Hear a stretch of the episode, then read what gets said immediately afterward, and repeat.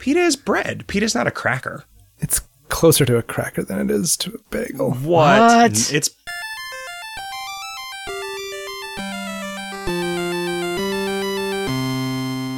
I'm Zach, I'm Riff. I'm Jim. And I'm Kevin. and it's time for episode number 192 of Video Games Hot Dog. Yeah. After after this, we have to do episode 168, and then we have to do episode zero, and then we have to do episode zero. Oh, No, two, two, one. Wait, how does one. that work? I don't remember that either now. You screwed Uh, Yeah, me no, up, Zach. crap! I fucked everything up. one, one and it's then just one really and episode one is my localhost. is my router, but yeah. They're, they're Uh, different things. Sometimes it's it's uh 100 or 101. We already did different. episode zero twice after episode 127. Right. Then we had to go back to episode one. Right. Uh, guys, we're in so many different states. right? Yeah, that's weird. A state of inebriety. A Yep. state of a state of uh, virginal purity. I'm probably in a state of echoiness because I'm I'm sitting in one large room that I have not partitioned or anything. Echoiness. Yes. You said Um, echo. And no, I, th- I assumed it was like an eco-weenus. Like okay. that's the sort of like the de rigueur Portland resident is the eco-weenus. like ah, that guy cares about the environment, but he's a real weenus. that makes sense. How's Portland, I Riff? think. It's cool. Uh, I discovered just down the street, um, who there's a house where whoever lives there, they uh, they own two pigs. There's these two big piggies hanging out in the yard. What makes you think the pigs don't Welcome own the to place, Portland. Riff? It's Jesus, Riff. possible. it's possible. Such a There's big- nothing in the rules that says a speciesist. pig can own a house. That's true. Uh, what are they? I mean, they're like regular ass pigs. Like, could you? I- are they going to well- 'em? eat them? I I think they might be like I don't know, like potbelly. I don't know what I don't know what I don't know anything Well, those are about small pigs. Oh, though, right? They're- Like, uh, okay, would you have to dig a big hole for a massive luau, or pigs. could they go in a little hole? They were like I don't know. Uh, they were probably too heavy to pick up, but they're not large enough to ride. well, it depends on how big you are. Is it Uh, possible to just to just shave bacon off a pig as it grows? Oh, yeah, you don't need a pig like that all at once. I don't know what, The- what cut of meat is the is bacon. The it's their back, right? well, there's back bacon, but then there's pork bellies, which is what bacon is from. Oh, really? Yep. It, It's it the seems outside like they of the could do pig, without that stuff. They could just amputate the belly. Yeah, you could sort of liposuction, except it's Uh, like delicious. Oh, lard. Hmm. Yeah, Mm. that's how they get lard, right? I thought lard was from liposuctioning cows. a pig. I think lard is any animal fat. Mm. So it seems like you could get it from. I mean, you could get it from bugs or something. Like just ah, made with 100 Do percent pure bugs get cockroach fat? lard. Ah, sure they do if they eat too much. Yeah, I nectar. mean, have you ever squished a cockroach? Uh, yeah, and and then I spread that on my toast. Just delicious All- lard. All, all I'm saying is that white stuff is fat. I would rather I- I you talk about always thought- clowns. I always okay. imagined Have you ever that squished the, a clown? the the goo inside of a clown is rainbow colored and it, it- like Yeah, that's like how that you get that's how you get toothpaste. sprinkles and uh, frosting and stuff It's fun. you make that out of clown lard Surprisingly delicious. um i do I- I, I remember like taking a biology class and learning that insects have organs and stuff But like not believing normal them. organisms. Well, but then every time you look inside an insect, it's just a sort of a It's just a homogeneous mess. goo. Yeah. like there's not. How carefully are you looking inside? Maybe their organs are made of goo. Well, okay, uh, but other organs are the same color and texture and have no sort of l- liminal uh, borders. Like eh, there, there's there, there's no surfaces. There's no there's no like or, like I don't know. The outside of your organ is the same as the inside of itself, and the outside of the next organ over. That's What- how organs work, Zach. If you can't tell the difference by looking at them, they just don't function. okay. I'm saying when you see a person that's been squished, Yeah, it's that's like, true. oh, maybe there's some guts over here and some blood over here, and then inside there, there's still a kidney. Well, I think How- that's just you can tell the difference because you are a person. How often so do your- you your see a eyes are- person that's been squished by something that weighs a hundred thousand times as much as the person? okay, all right. I guess I guess that's fair enough. Like if we got stepped on by a giant Goliath-sized cockroach, maybe we would just look like a red paste, and then that cockroach would be like, "Oh man, in my biology textbook at bug school, it said these people had organs and shit, but all I see is a red paste." Oh, time to go back to my podcast. Your bug podcast. Um, God, there's got to be a joke there. Bug podcast. Bugcast. You could just do more portmanteaus. Pod, mm, no, bug, pod, cocoon cast. Yes, and Okay, good. Thanks, Jim. how's how's how's San Francisco? Are you guys are you guys desiccated husks in the Eh, it's, drought? It's, it's not bad. I mean, we're, that that happens in like a year. Yeah. Mm. I was actually just watching a documentary about the Dust Bowl, and shit's gonna get bad. It's We're uh, just gonna have to to move west. yeah. Well, th- there's that's where the wa- all the water is. So, Right, You yeah. just, We're yeah, fine. just just start hoarding water, or as they will be calling it, liquid gold. right. Yeah. You get one of those Kevin Costner machines that lets you drink your own piss or drink other people's piss. Yeah. That seems like more of a Silicon Valley approach. Like, hey, we'll pay you to come over here and piss in this thing and then we'll drink it. They'll just make the design the new version of Soylent around being reconstituted with piss instead of water. Ah, the piss of the underclasses. Yes. Have you guys seen That's the uh, the trailer for the new Mad Max? Fury? Yeah, I was actually I was actually going to talk about this on on this very podcast. What do you what do you uh, what do you think? I I think it is over the top in every possible way, and I, I kind of want to see it. Yeah. I when it got to the point where, as it does, there's a guy playing an electric guitar Yeah. on top of a like a moving giant truck covered with like spiky Marshall stacks of amplifiers Yep. and, And flames fire shooting shoots out of the neck. various Yep. things. Oh, I was like, wow, that is actually cool. And I want to see this movie. That Like, sounds pretty good. yeah. There were like 40 cars flipping over and exploding in the trailer, and it was Like- a minute long. I think that it it's gotta be the case, right? Like the Road Warrior was an hour and a half of good movie and then like 15 minutes of that crazy car chase, right? It seems like the hoping- whole movie is the car chase. Well, the whole trailer certainly is, but like there's also a point where he's escaping from a thing. You, Well, but it's, it's it like it's unclear whether he's escaping from something real or for something in his own mind. oh, I guess it could be, and is that he is mad after all. We're all mad here. I- Where where does this take place in time compared to the other ones? Do you know? Reboot. Is it a reboot? Okay. I like Matt. I wonder. I wonder if people who were already old when Beyond Thunderdome came out believe that Mad Max has already been like Terminator Salvationed. you know, like, is it already ruined because Beyond Thunderdome was goofy and it had all those little kids in it and it had all the pigs and Tina Turner? I mean, if, like, if so, then it's. I think it's been like what twenty years since then.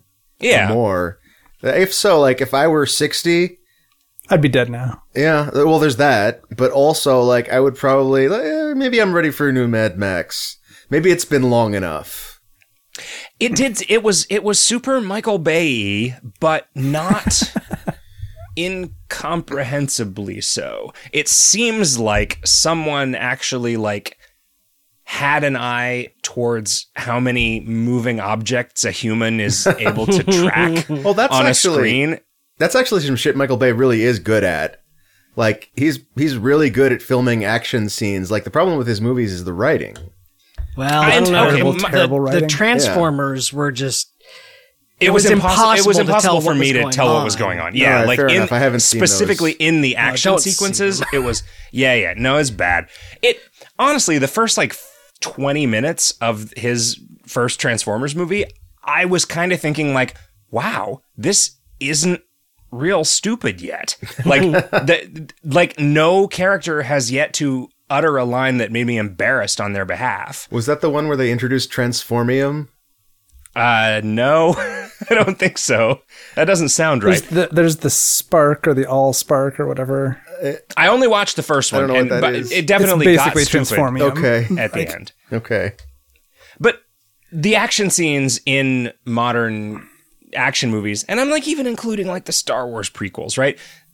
People, I think, needed some time to learn to resist the temptation to do everything that CGI lets you do, which is just put a billion things on Oh, the yeah. screen and fill every spot with something interesting because, like, you just lose you run out of attention at least i do i as an old man trying to watch modern action movies run out of attention But you also Avatar you, don't you was- often like run out of attention before the movie is over, just in general. Like no i wouldn't say that it Mo- depends i think movies it are not depends on too how much of long? Hmm. the attention is consumed by the movie you know okay, I will definitely like if an action sequence starts in a movie, I'll like alt tab away from Netflix until it's done. Huh. Like I just you don't care. for most See, for I the don't most watch- part, I really don't. I don't watch video really when I'm at my desktop machine because I don't want to alt tab. Sure, yeah, that's that's probably smart. I don't really have any other screens in my house. Mm. You need to get a TV and a Roku. I, that would probably do the trick. Does This Roku episode of Video have- Games Hot Dog is brought to you by Roku. Oh, Also by TVs. does Buy Roku one at your have local TV Steam on it? Can I dealership. like? Could you play all of, all of your Steam games on Roku? Yeah, if, if that's if that's the case, then it won't work. You know, something I did watch on my screen today and had to constantly resist the temptation to tab out of it was uh, uh, GDC released a bunch of Oh, the yeah. videos in the vault for free, and I watched Brian Moriarty's Loom postmortem. And you were you were not excited by it. Oh, I was. Um, I mean, I was excited about it. It. The only thing that I will say is that it was kind of overproduced, maybe. The Really? The talk. postmortem was Yeah. Huh. Like he clearly wrote it and had practiced it in, in front of a mirror uh, in a way that I, I would have, I could have used a little more extemporaneity. I don't know. Maybe that's just what Brian Moriarty is like. This is very well written. Do you think when somebody practices a speech in front of a mirror that they imagine themselves naked? Yeah, probably. I mean, usually when I practice a speech in front of a mirror, I just am naked. Do you imagine? Do you imagine that you have a bunch of extra dongs, just to, to make it more awkward for the audience? The audience part of you. Yeah, what, what what do you do if you have to give a speech in front of a bunch of naked people? Like the normal tricks don't work. You just have to imagine them wearing clothes, I guess. Oh, you have to imagine that they're children, and then you just go to Oh. jail. Oh, boo! Um, But so it- what's no, the, I don't. what's the analog to like in a society where Everyone is nudism is, naked. normal what what's supposed to be shameful and embarrassing like if you take away our own bodies as the worst possible thing that you can see I mean, are they pooping? Maybe sure that's Okay. yeah imagine, yeah, imagine that they're the, all the audience all pooping, has which diarrhea is a whole room full of people pooping at the same time. yeah and and the, luck that's living in a slowly relax you. filling up yeah. That'll definitely do the trick. they're being covered in their own waste products so like oh th- it's it's up to that one's nose he'd better stand up sir you should stand up soon sir, sir. Oh God. Uh, Can somebody someone really open needs a to door? Call the call the city. There's a, there's been a catastrophic failure of public sanitation services here. Call the CDC too. This probably is a contagious. The centaur for disease The control. Center for Disease Control. It's a pretty good tweet yeah. Yeah. bouncing it was. around the internet today. Was that? Oh, that's today. That was that was the thing where just me retweeting one of your retweets caused me to get like 40 emails. I don't really understand like Twitter somehow knows when a thing is a big deal and sends you a lot of emails about it. I, I, mean- shut off all the all of Twitter's sending me email. That's functions. that's the smart thing to do. yeah. I like a lot of the time if I tweet something and then suddenly I get 40 emails, I think up. the first one of these is Jake Rodkin retweeted this tweet. and then all the others after that are just people responding to that. I don't like there must just be some sort of threshold at which Twitter decides that something has gone viral. But do you only get e- a lot of emails, or do you only get any emails if if, if it's gone viral? It Because- tends to be when a tweet is has like made it in some way. Right. Well, I mean, I back w- before before I turned off those notifications, you would just send me an email for every reply or retweet or what have you, and you would just notice because there was a whole bunch of them at once, and it wasn't just because they were sending you them only when there was a whole bunch of them. It's just because you only notice. That But was- I mean, if you have something that's retweeted 50 times, you don't get 50 emails. Like it starts Oh, to so- only send you emails from the people with a bunch of followers. I or see, something. I see, I see what you're saying. I I definitely got all of them back when I had those notifications turned on. I have whatever the default thing is, which is probably the thing that makes it the easiest for Twitter to monetize me. or, or just to get you back into onto the site, which is basically the same thing. Yeah, I guess that's true. They're monetizing my eyeballs. Yeah, they have to B to B them.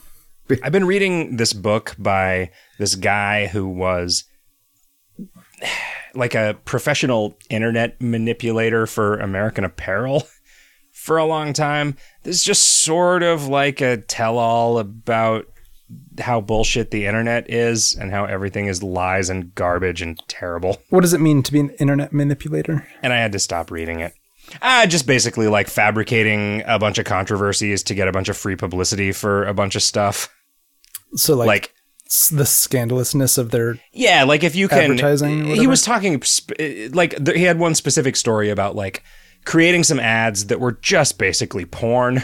I mean, because everybody says that about American Apparel, right? But like, all right, here's just some ads, that, American Apparel ads that are just straight up like naked people, and it's an ad for these socks or whatever, and paying like forty bucks to get those ads on this one rando website, and then pretending to be somebody else and posting outraged comments about it to a bunch of other places so that it got attention in the New York Times.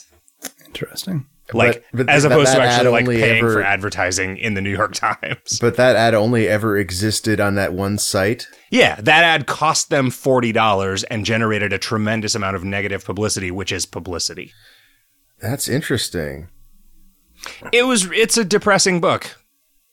That's really smart and yes, depressing. and awful. Yeah. It so he was basically also talking about I forget the guy's name. The name of the book is Trust Me I'm Lying and I don't remember how I found out about it. Probably some manufactured internet bullshit that doesn't mean anything. But is Well, he would be good at that, wouldn't he? How do you know almost- that he actually did any of this and that maybe this is all just lies from the bottom up?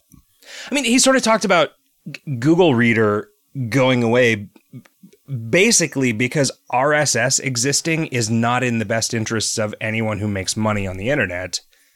Because if you just go to a site and read it, especially if you're just reading like whatever actual metadata is coming out of it that is the title of the article and the article itself, you are sort of not a customer of that thing anymore because you're not generating a bunch of ad impressions and you're not seeing there elsewhere on the web and you're not like participating in the just clickbait bullshit that is necessary for any website to make any money. Now, You can put the ads in the RSS content.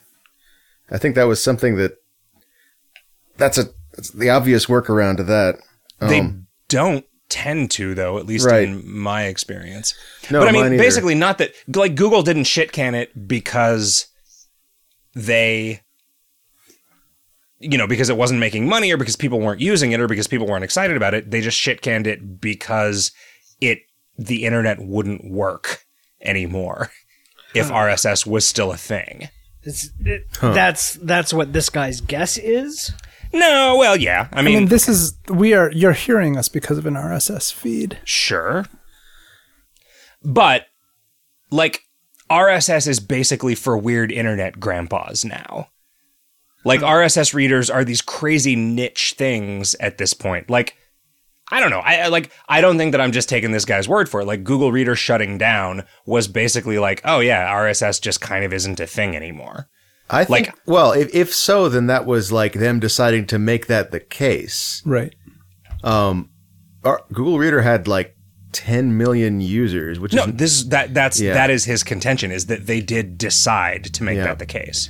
But I thought a bunch of other people stepped up to Yeah, Mm. if if that was the plan, I don't know that it's been successful. Right, but everybody has to be playing, right? Everybody has to have RSS feeds set up.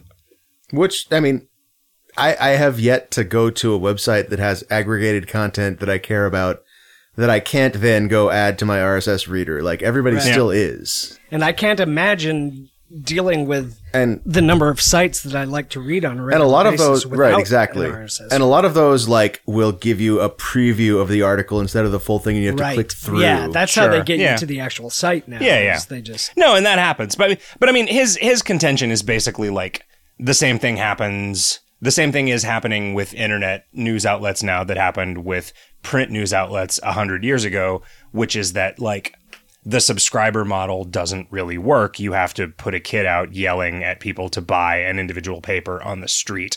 Like the way that a site makes money now is by one out of every hundred articles getting a million people going to it because it's some controversial bullshit rather than like having a stable of loyal subscribers.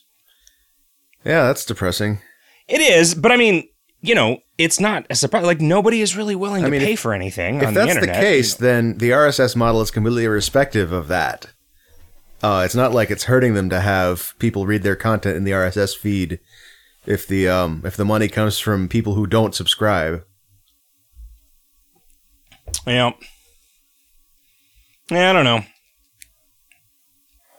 It's like the fact that when you try to find like there will never be a good game facts for Pillars of Eternity, oh yeah right? Because all of that shit happened before the internet got kind of BuzzFeed wrecked.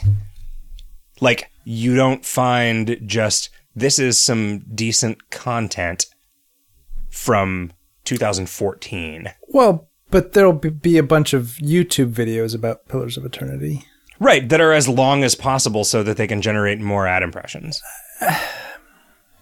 Do you think that that's the motivation for them being long? I think in a lot of cases, yeah. I think that there are Like, probably a lot of things- people who make content about that kind of stuff i- in the hopes of making a, a living off of it, but m- mostly they do it because they love it. I'm right? mo- I'm more than willing to believe that they're making it long as lo- longer because they're completely inept editors. There's that too. I don't know. It's it seems like every video starts with like a minute of this is who I am and thanks for watching my video about Yeah, whatever. but that's branding. That's not necessarily just Sure. yeah, uh, branding But is you know, it's branding that wastes a minute of your life instead of you just skimming down to where the table of contents starts in the text file Yep. that you're reading about things. And this is Yeah. probably just an old man yelling at a cloud, but it it emphatically butt and now. demonstrably is bullshit because if you want to know something about a fucking video game that came out a week ago, you're just fucked unless you want to spend 2 hours watching videos, which I don't, right? I want to spend 1 minute reading text. you could just decide you're going to watch a let's play of Pillars of Eternity instead, and then do that. Yeah, you could. But again, you're committing to something for like 200 hours. Or you could just buy the strategy guide, which has all the information you want, right? Is there one? Yes. It is probably not Oh, out yet, certainly. but it is coming. yeah. I don't think there's a strategy guide for like FTL. I don't think they sell an official strategy guide. Is there a Brady Games FTL guide? But there are almost Where would you even buy it? All the bookstores are closed, man. there's almost definitely got to be people talking about FTL strategy somewhere, right? Yeah, I don't think it's anything centralized like GameFAQs was though.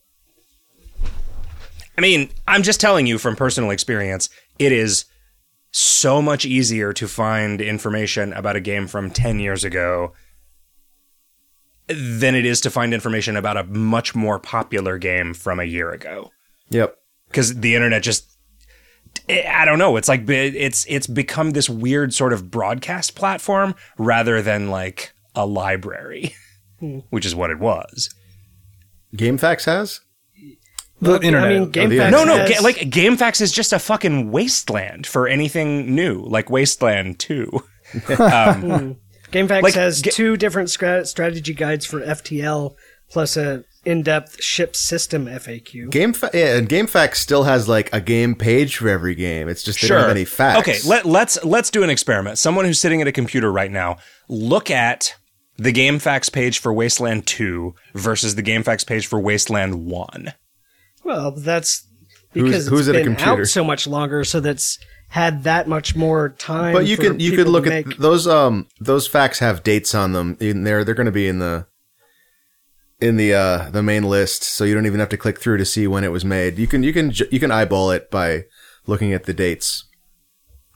Are you mean- at a computer? Do you guys just not ever try to look up information about video games anymore? I feel like I'm. Oh, I gave feel up like there's on this thing GameFAQs that a long time happens ago. to me I look on every YouTube time. now. I- Like I seriously, I feel like this thing it happens to me every time I try to look up anything about a video game, and has for the last two or three years. And There's you a guys are Crazy. acting like it's long not a thing, which makes me feel like I'm crazy. 478 No, it's a Oh, thing. We just- complete walkthrough for Wasteland 2. It's and an definitely a in-depth thing, and I character agree with you. I just creation. don't know what to do about it. No, no, no. I'm not, I'm not suggesting that anything can be done about it. We just have to get mad and then die. Yeah, that's my plan.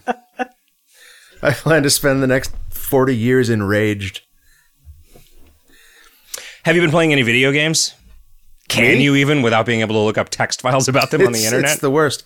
I I've been playing um, Vice City on my phone. Wait, what? Uh, Uh, Uh-huh. yeah, On your phone? yeah. That seems like voodoo. It's uh all all three of the the PlayStation 2 era uh, GTA games are on both iPhone and Android. Wow. They're like five in bucks like each. legit releases. Yeah, yeah. Um, the interface is not great, but it's playable.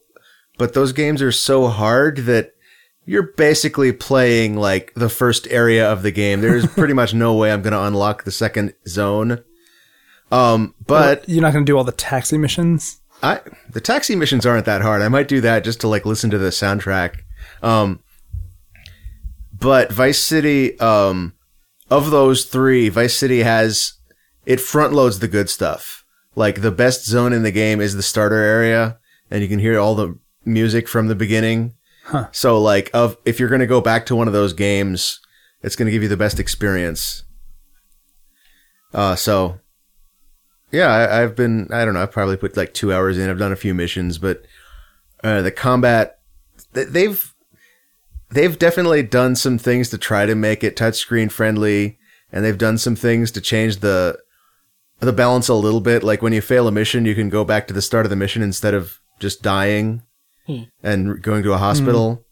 Um, but it's pretty like the w- when the difficulty ramps up, it's pretty unplayable.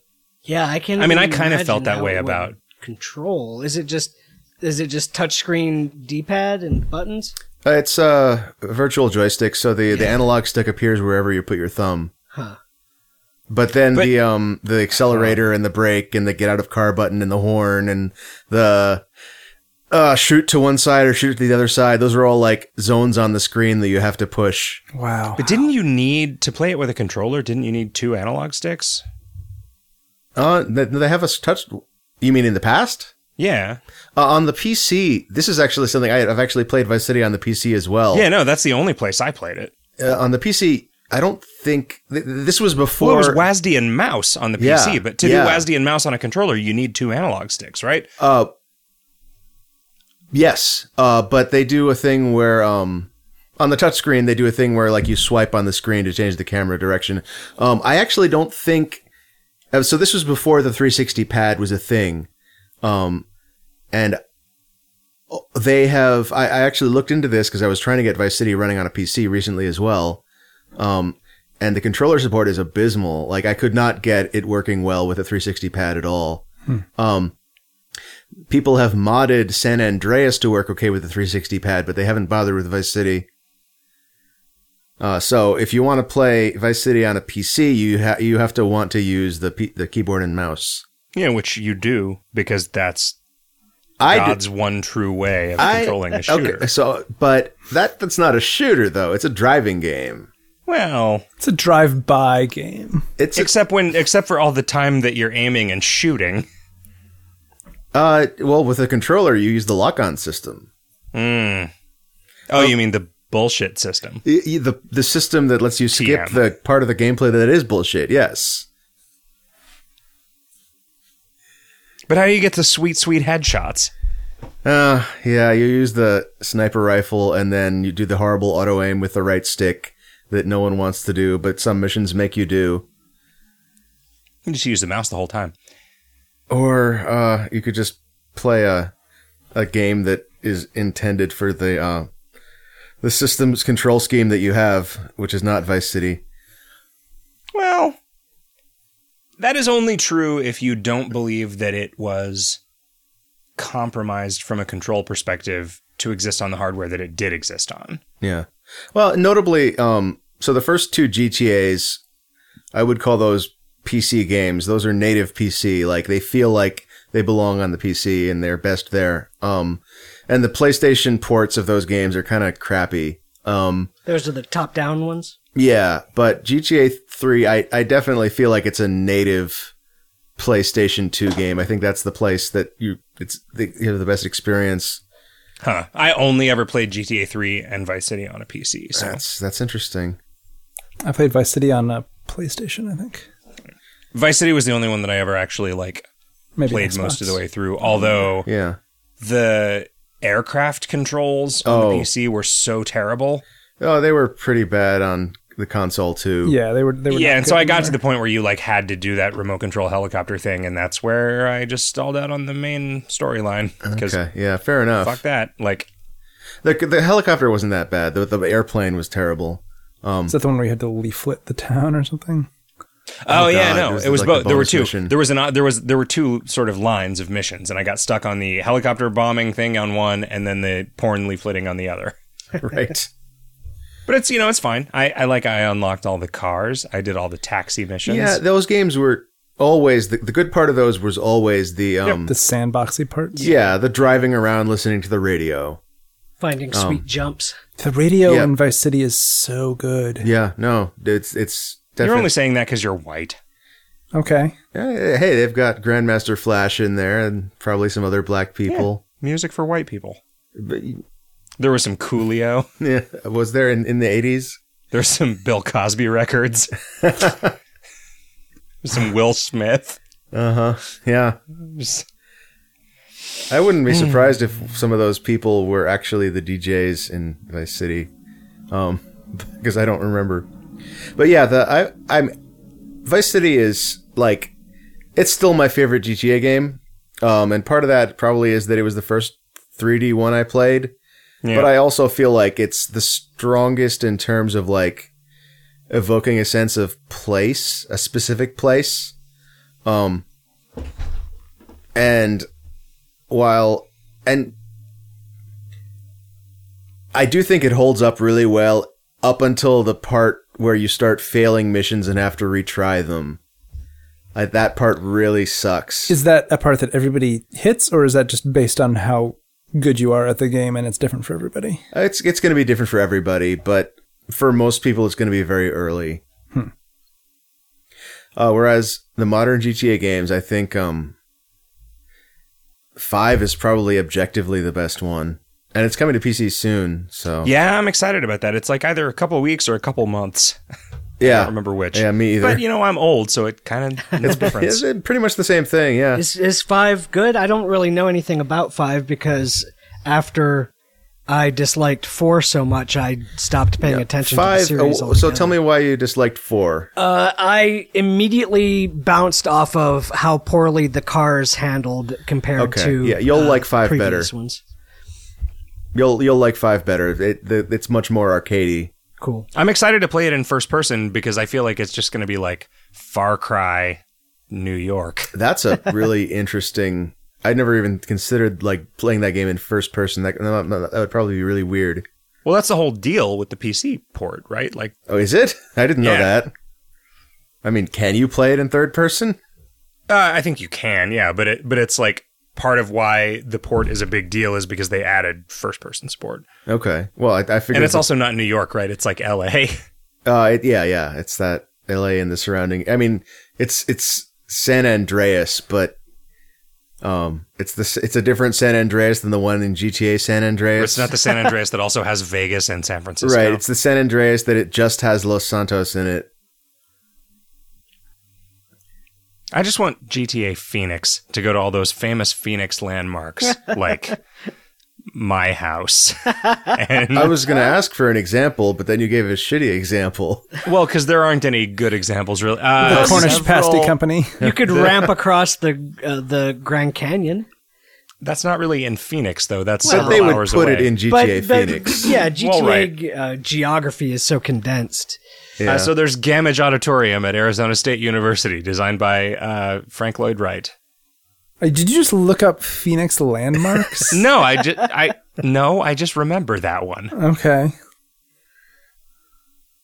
Uh, see, I would list them faster if I had a list in front of me. I'm just yeah, I'm, that would make uh, it easier. Yeah, Uh, no, I've that's also- all I can remember. I've also been playing Jamestown Plus. Um, I actually only played it once because I don't own a PS4. I was visiting a friend, uh, and that the new game plus version of Jamestown. it's Jamestown, but with so it has the DLC ships in it from the earlier version of the game, and then it has four new ships, and then it has two new levels. Um, and the new levels are really good, and the new ships are really interesting, and maybe overpowered. Have you guys played uh, Jamestown at all? No, Really? Shit. There are there are four of us, and it's a four player co op game. Oh. So if we're ever all in the same room, and with a PS4 with four controllers uh, or or we could play the PC version, which is does not have the two new levels, but it's still with four pretty- keyboards. yeah. you know, I bet you could play it with four keyboards. It's got multi mouse support, so it probably has multi keyboard support too. Oh, Yeah, wow! it's- What does multi-mouse support even mean? uh, you can plug in more than one mouse and control a ship with each one. No, I mean, I mean, but what would that do in just Windows? Oh, yeah, Mul- multiple good question. cursors. Is everyone vying for? Man, what if you what if you did a new Olympic sport that was like synchronized mousing? You plug four mice into a PC, and the goal is for the cursor to not move at all. And if it does, it's Whoa. like irritating stick, right? And but you're trying to do as much movement of the mice as possible, but with a total like vector sum of zero. Oh wow. This is a pretty good sport. That would be pretty rough. It's definitely going to be in the Olympics. but then there would be like, you know, cheating scandals because you could just unplug the USB hub. Uh, You can do my whatever the fuck you understanding want. is that like the difference between a sport and a game is that in a sport you can pull a hamstring. so if the irris- irritating stick pulls your hamstring, oh then it's a yeah, you sport. just you look, you just have to screw like an eye bolt into each of your hamstrings. yeah, yeah, connected to this machine that like, oh, sorry, we're going to fuck up your hamstring if you make a mistake. You don't think they fucked it up by screwing a bolt into it? Nah, it's you fine. just- you get used to you it. just recognize the the synchronized mousers by their ankles. Synchronized Mouser. Isn't Mouser an enemy from Super Mario 2? Yeah, it, it's the mouse. Oh. oh, like Birdo, the, the Notably, transvestite Birdo is- dinosaur? Yes. Yeah. Well, okay. Oh, and then Flamo, the fire, and Masco, the mask. Yeah. Yep. Yep. Okay. I don't remember the name of the mask and the fire guy. Me, me either. Pyro. Okay, there you go. That's probably it. There was an urban legend when I was a kid that all of the enemies in Mega Man had been named by a retarded kid. Huh. That that makes sense. Yeah, yeah, Uh-huh. because they're all pretty bad names, but really a lot of things were bad in Nintendo localization in That's the 80s, very right? true. Well, that doesn't invalidate your theory. Well, it wasn't. A, yeah, I mean that's the thing. I don't. I don't know that it was a theory. It was just a story that I remember from the playground. Yeah. Yeah. You didn't have that story. No, we on didn't your have that playground? one. No, we we had other stories. Did you have any like Nintendo urban legends? Oh, the one that comes to mind immediately is that if you finish Metroid fast enough, Samus is naked at the end. Mm. Yeah, that's the thing that it helps to keep in mind when you hold Samus up as a as a strong female character is she's probably just female so that they could show you boobs for doing a good job at a video game in the 80s. And I, I think there's also the shock value of having. the reveal. Yeah, yeah. I think that that would have been strengthened by not having it be like increasingly titillating versions of the picture based on your performance. Yeah. sure. I mean, I agree, but. I, I I'm totally fine with it being co-opted as a thing, it being taken back, but it just always kind of I just raise an eyebrow. because it felt pretty gross. Yeah, I mean, It feels pretty gross in a vacuum to me. It it does, but in the context of there being no other female protagonists in game history, it's pretty good. There's Jill of the Jungle. Jill Jill of the Jungle. That was like five years later, I think. Did you There guys was Commander Queen. that wow, she sounds pretty hot. yeah. Commander. It's- I bet her skin is com- is like RGB white, like FFFFFF white. D- d- Sorry, did, That's is the that a really worst bad stutter way to I've explain ever it? heard. Is that a really bad e, way to explain that color? I can never remember whether F's are white or zeros are white. No, Oh, and you do web design sometimes. Yeah, but I just I use the, The color words. names. Yeah. Yeah. Oh, you can use words. Yeah. Oh, neat. Yeah, well some of some of them. Yeah. I At mean, you least don't- you don't the do that if you're- 256 If you know what you're doing. common web colors have names, Mm. right? They don't. I don't Really? think. I don't think there are 256 of them. oh, I oh, the thought there web safe were. colors. The Yeah. colors that you could use in like the 1997 internet. I think it still matters actually because those are the only ones that you can count on browsers displaying the same. I don't know if that's still a factor. That doesn't sound right to me. I mean, I know that like there's some monitors have like color tone calibration and you have to correct it for that or something. So there's 17 HTML colors and 123 CSS colors. Okay. Huh. So it's like halfway there. Uh, what about you, Kevin? Have you played any video games? I have played a couple. Uh, I played a game uh, on the iPhone called ROP or maybe Rope R O P. Is there Uh, a like a, a dash above the O? There isn't that I noticed, but it would make sense because you are just sort of manipulating what turns out to be like a sort of mi- like minimal version of like a rope or little knots or whatever, and you're trying to take the initial configuration and then spread it out inside this sort of hex grid uh, in a shape that the game gives you. It's it is a neat little puzzle game. Uh, it's pretty short, very quick. Is it sort of like the inverse of that game where you're folding paper to make a shape? it's not Sort the of. same. It's so imagine imagine that it gives you a bunch of like I don't know, tinker toys with ropes instead of sticks. yeah. and then you can put the nodes of the tinker toy on one of you know there's probably what 19. 20 spots 18 spots and you're trying to figure out how to arrange them such that the shadow of it matches your goal shadow sort of Yeah, you can have some some of the little rope bits can overlap each other and that doesn't count against you. yeah and like figuring out which things should overlap and yeah it i, I don't know I, I i i played a little bit of it a few weeks ago and it it was fun for a while Yeah. I liked it quite a bit. It's it's a it's a puzzle game. it is a puzzle game that I had not seen before and I appreciated that it was sort of new.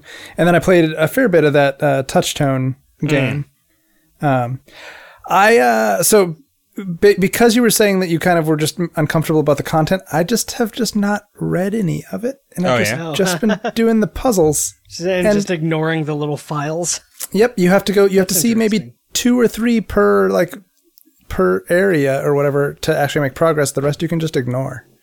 How do you tell which ones you have to actually look at? They're they are interstitial points on the grid as opposed to endpoints. Okay. Most of the most of the content is just like these little endpoint branches, and you just yeah like little diverticula from the yep, and you just don't touch them. Hmm. So I mean, you know, I guess that means you're just sort of following orders. yeah. Uh, so you're a bad person, but you'll never know. And then I think Zach would appreciate this. Uh, Melissa and I went to play Little Big Planet 2, which is a disc that I had gotten for her maybe six months or a year ago.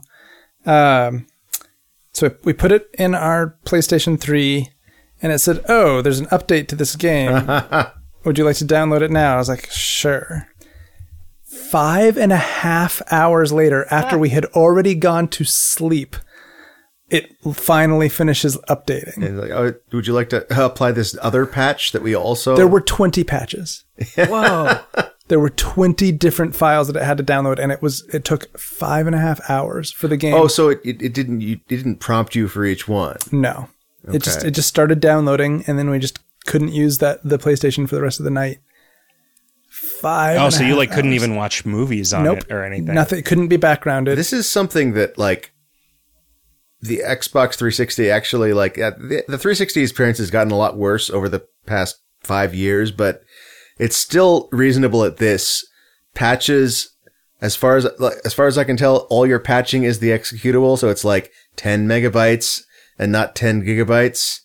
And it also just downloads the latest version instead of downloading a bunch of partial patches and, having to applying apply them all. Yeah. Yeah, I, we didn't we didn't end up playing it, so I have no idea like if it's any good or what they did. Consoles. Yeah, like what the fuck? Huh. I ended up somehow with an extra Xbox 360. Was that one from the office n- not yours, Riff? no, I'm pretty sure it was yours. Huh. I know, I've never bought one because I don't like Microsoft. Yeah, well. if you, if you turn it on, does it have like a default user that you recognize? I, I don't know. I haven't. I, I'm not going to just plug in a second Xbox 360 to my television. But what if you want to know?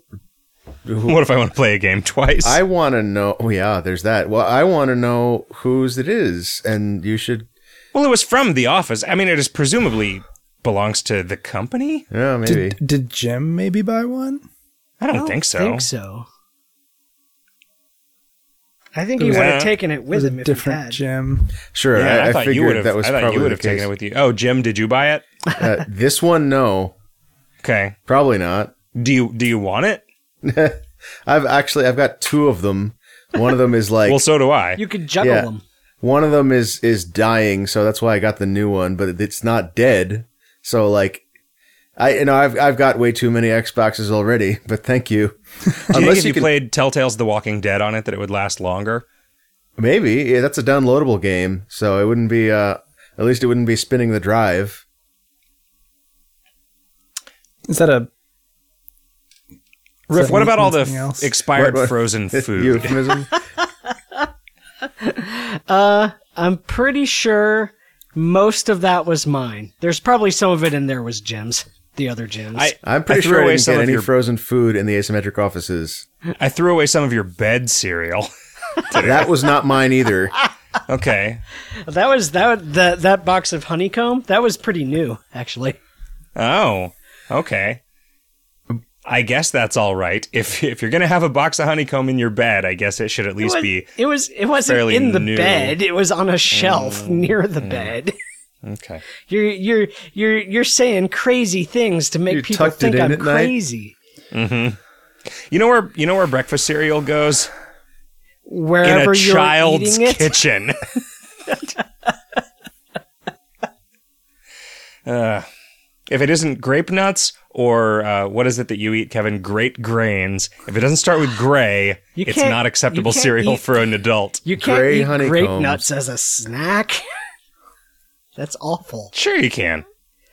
I, I imagine Zach would. He likes the, the sensation of chewing on gravel.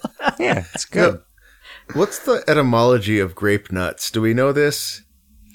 no, I looked it up once, but I don't remember. Okay. Yeah. That was the kind of thing I have to know for my job. Right. no, I believe it. Did you? Were you making a recipe?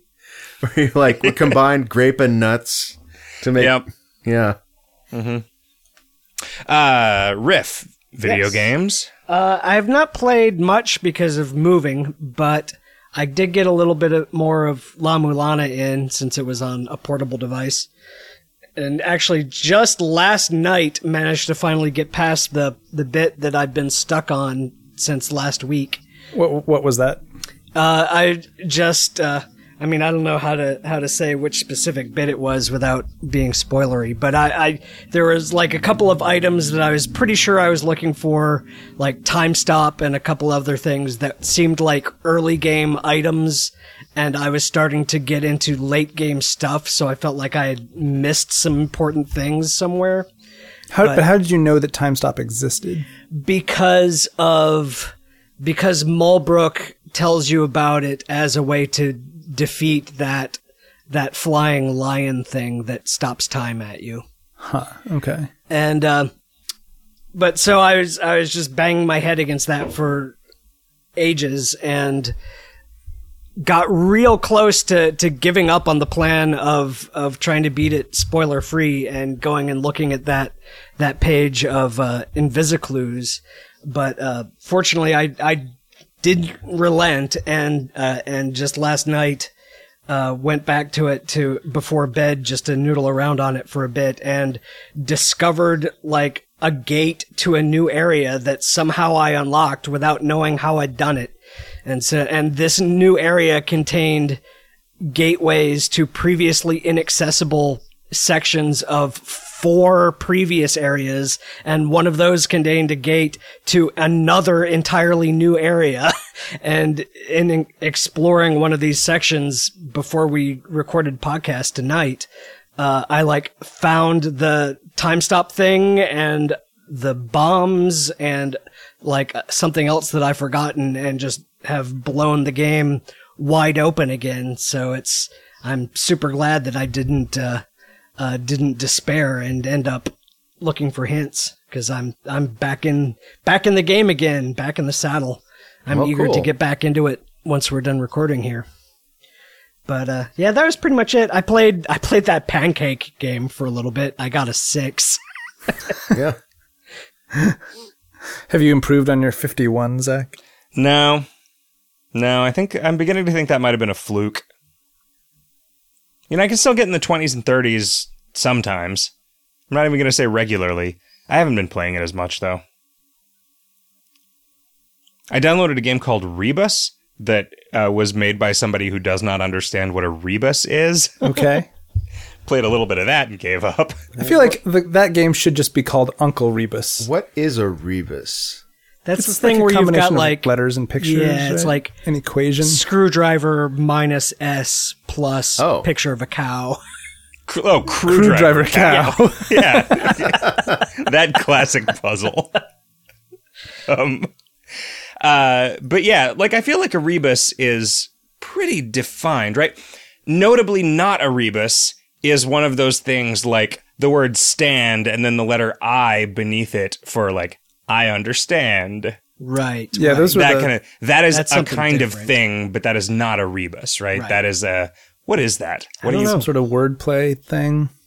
Yeah, There was a that was in the newspaper for a long time, Is the rebus only the ones where you add and subtract? and Yeah, it's, it's just pict- it's a lot of pictures- pictures. pictures in pictures used as stand-ins for the word that the picture represents Right, okay. and math So if it was a picture of an I understand, how would you feel about that? no because under comes from outside the system there Right, right, right. What if it was what if the phrase was I divided by stand?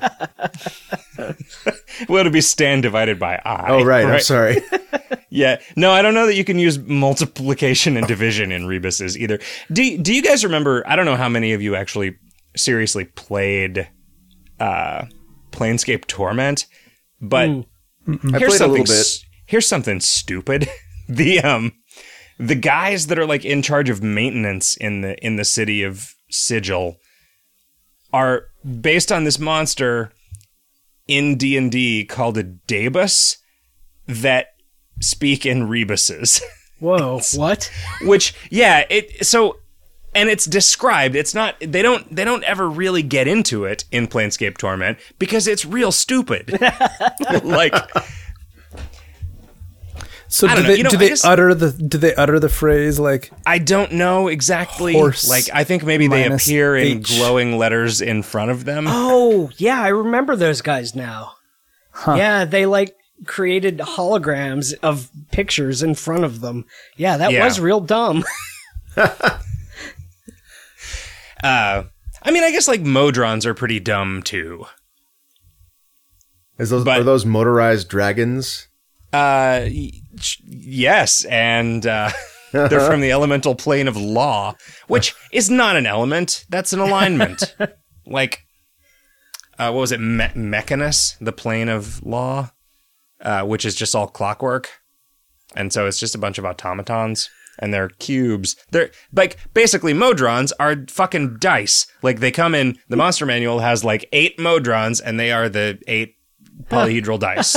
Well, that makes it real easy if you're using uh, miniatures. Yeah, if you, yeah, you can just use the dice as miniatures. Yeah. Oh, yeah. Yeah, anyway, it, I, I like that Planescape Torment, although it is like one of the most well regarded, sort of in a literary sense, Dungeons and Dragons games, it takes like the dweebiest bullshit out of Dungeons and Dragons and puts it front and center. Um, like basically all of the monsters in the monster manuals that were just jokes are what populate its bestiary. Bestiary? Is it a bestiary? More like worstiary, am I right? Oh, I played. Uh, I actually played probably more of this than I did the assignment, much to my own surprise. This game that came out on Steam called Ironcast. What is that? It is a. It is like Puzzle Quest, except it's steampunk mech fights with permadeath, and it uses dungeon raid uh, mechanics instead of uh, Bejeweled. Hmm. Is it? It's on a PC though, so you're like mechanics. not. yeah, it is you're a not PC doing it game. with, um, it is on Steam. touch You're not. screen. No, it would make a lot more sense on an iPad, I think. Hmm. So basically, you have you, you unlock new mechs and you unlock new pilots that just have like sort of various abilities that they start with and uh, various capacities of the various resources.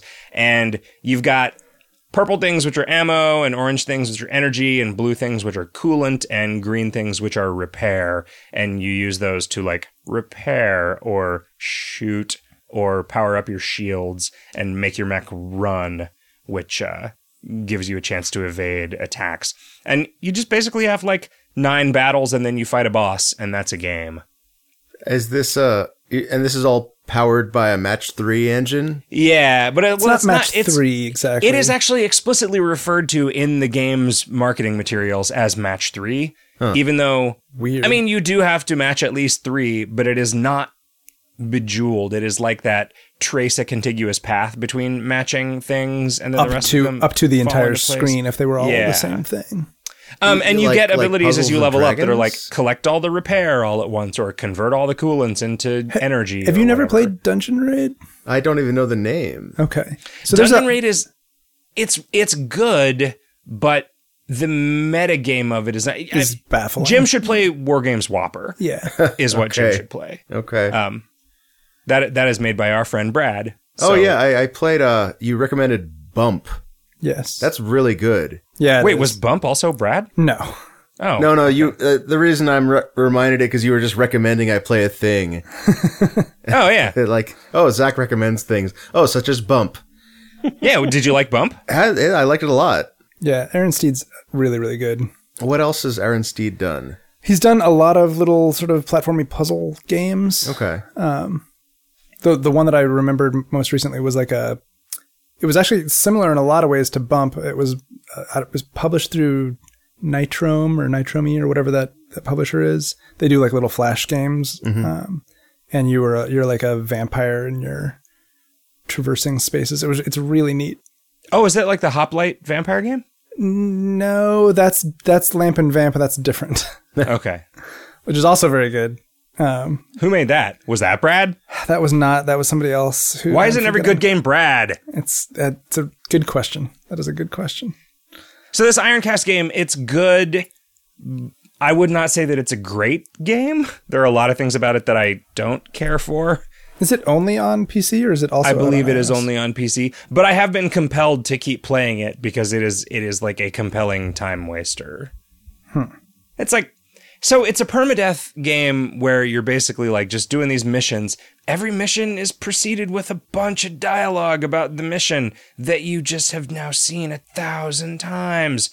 And there's a button to skip it, but there's not what I want, which is an options menu button to anytime the skip button is available, just fucking hammer on it, uh, because that is that is what I do, and I would you- like to have a machine automate that task. Can for you me. assign the skip button separately from like the advanced text or from? from Yeah, yeah. I mean, there is a skip So- button that, that is like skip the entire dialogue, right? So you don't have Right, to right. just keep But hitting I mean, like, next, can but- you assign that to a key on the keyboard? Oh no! Because then you can There- put like a dippy bird on that key. the game. the, the game is so non-configurable that I believe that it must be bound for iPad.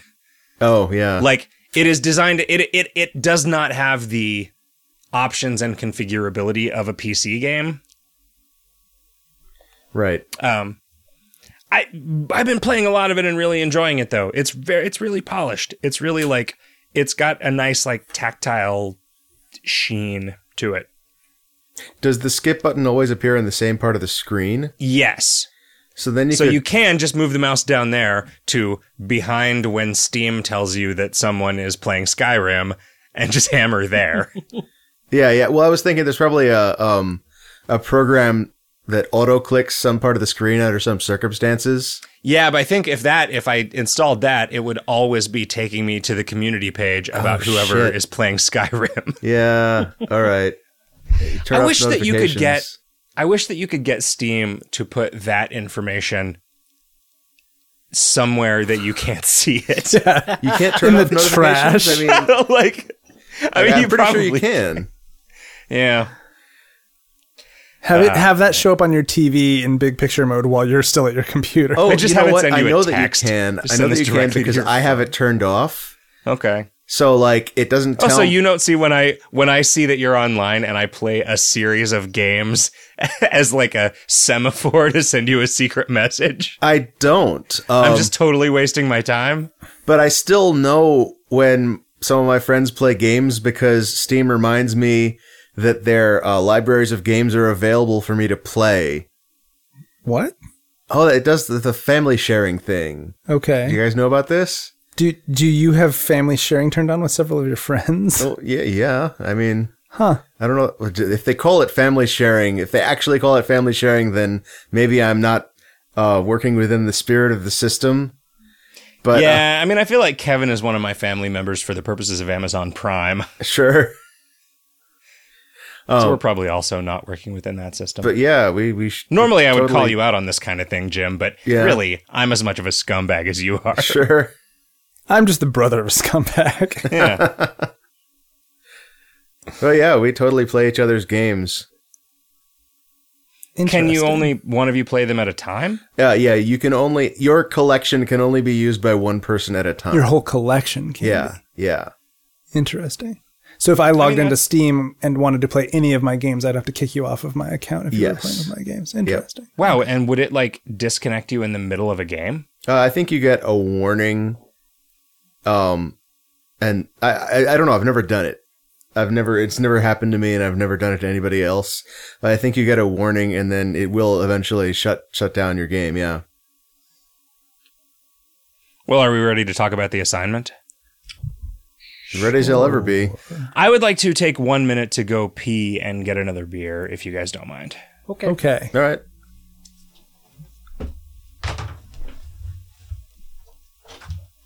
What can we talk about that's not the assignment? Was there anything exciting that happened this week in the world? That's uh today's asshole day.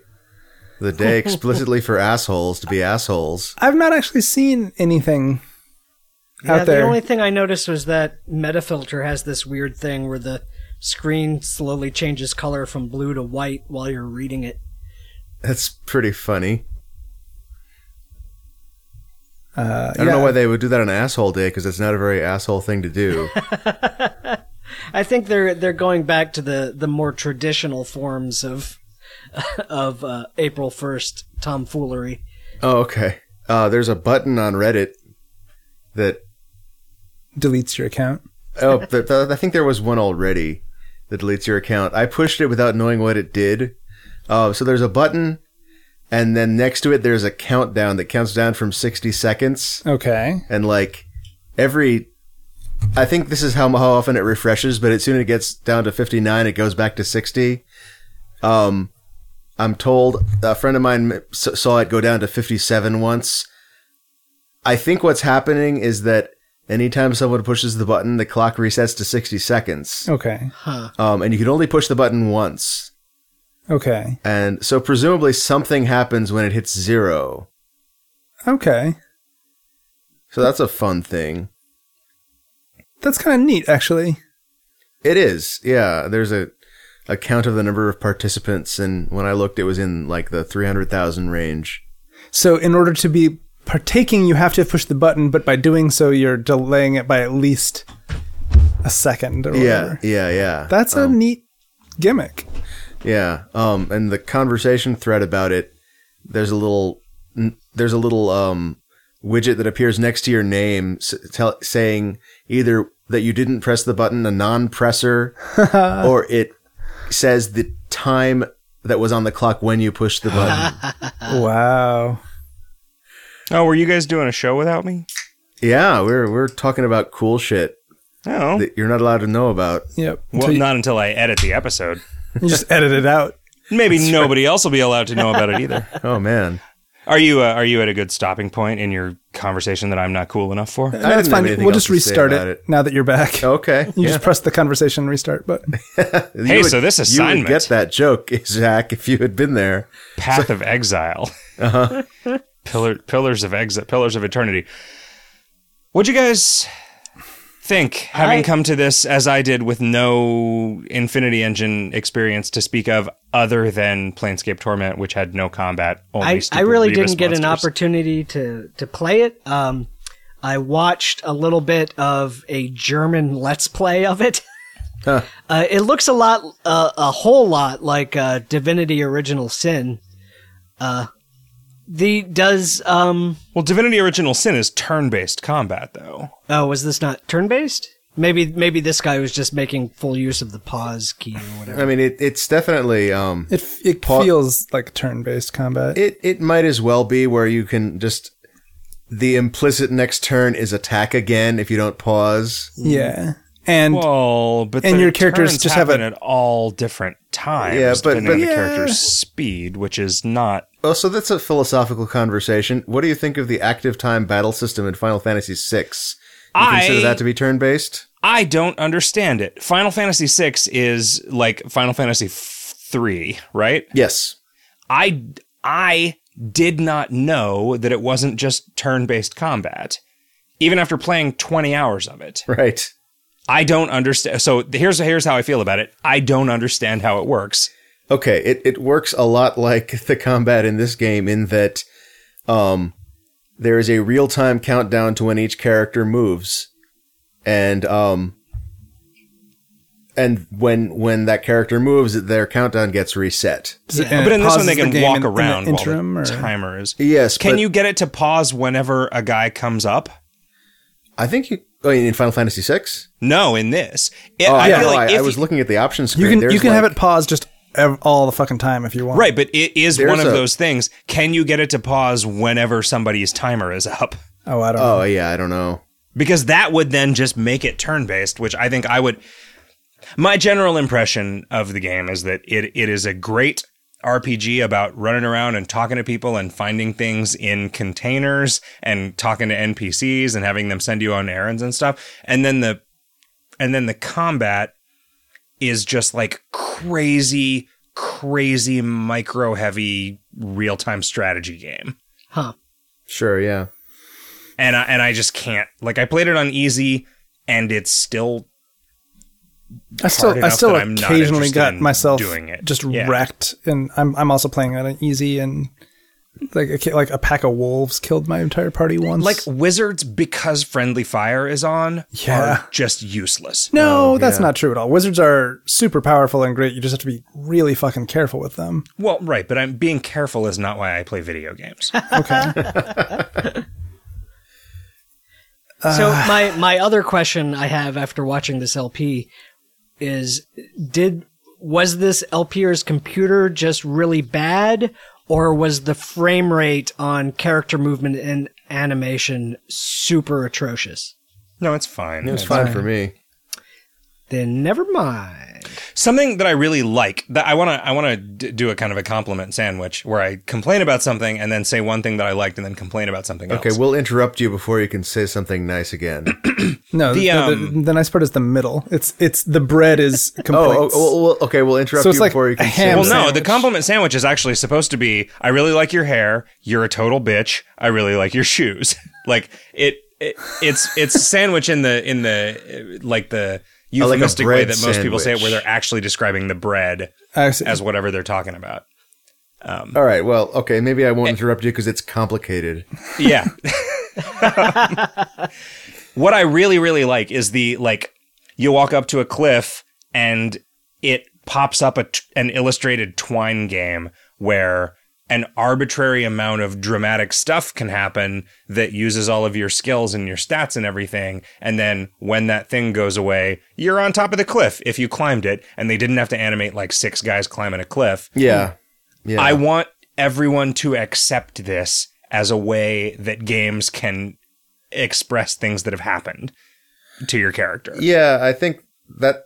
Am I interrupting your your your insult? Oh, that's, No, that I was- love that. That was a compliment. Yeah. Oh, oh, right, right, right.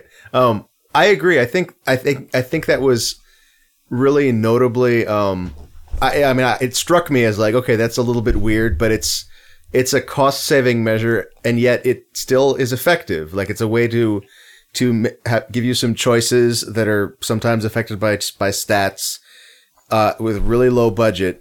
Mm-hmm. Um, And- in and fact, it lets- the it lets illustrations you weren't tell even a story about It was- anything. It Yeah. lets you Yep, it lets yep. you put literally anything on the screen because the screen is the imagination of the player. yeah. It's a Yeah, in the weird. context of a role playing game, it makes a ton of sense. and just like the fact that it has production values, like this, that, that it has good art, Yep. that you can get away with that. I think it has, did, did it have like sound effects for like for things that happened Yeah. as well? Yeah. Yep. Yeah, Also the fact that, you know, we're we're making a game this year that that's basically all of the action. Oh yeah. I'm happy that there's precedent now Yep. It is in things that people will actually accept. it is odd to me that that in the conversations in the sort of dialogue there'll be li- like a bunch of voice stuff and between the the like the almost subtitles of the voice voicing there's like stage directions of like what's happening like Oh, ju- just yeah. the descriptions of like you know the, the the movements and the looks and that kind of thing like it just feels so weird given that it's voiced i don't think that would that wouldn't be weird at all if there was no voicing Hmm. No, Yeah. am I? I think this game would be better if it d- if it had no VO.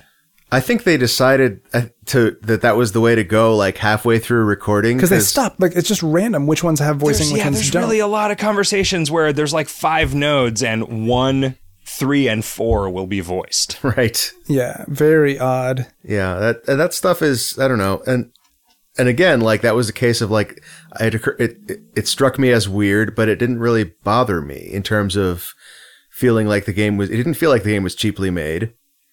Um, that stuff VO is in conversations is always my experience of VO in RPG conversations is hearing the first like four or five syllables Right. of a thing. Yep. Then I'm done reading it, so I hit next. yeah. I mean, for me, that doesn't work because for whatever reason, my mind, I, my eyes can't get ahead of the voice. oh interesting Oh. which is I mean it's frustrating.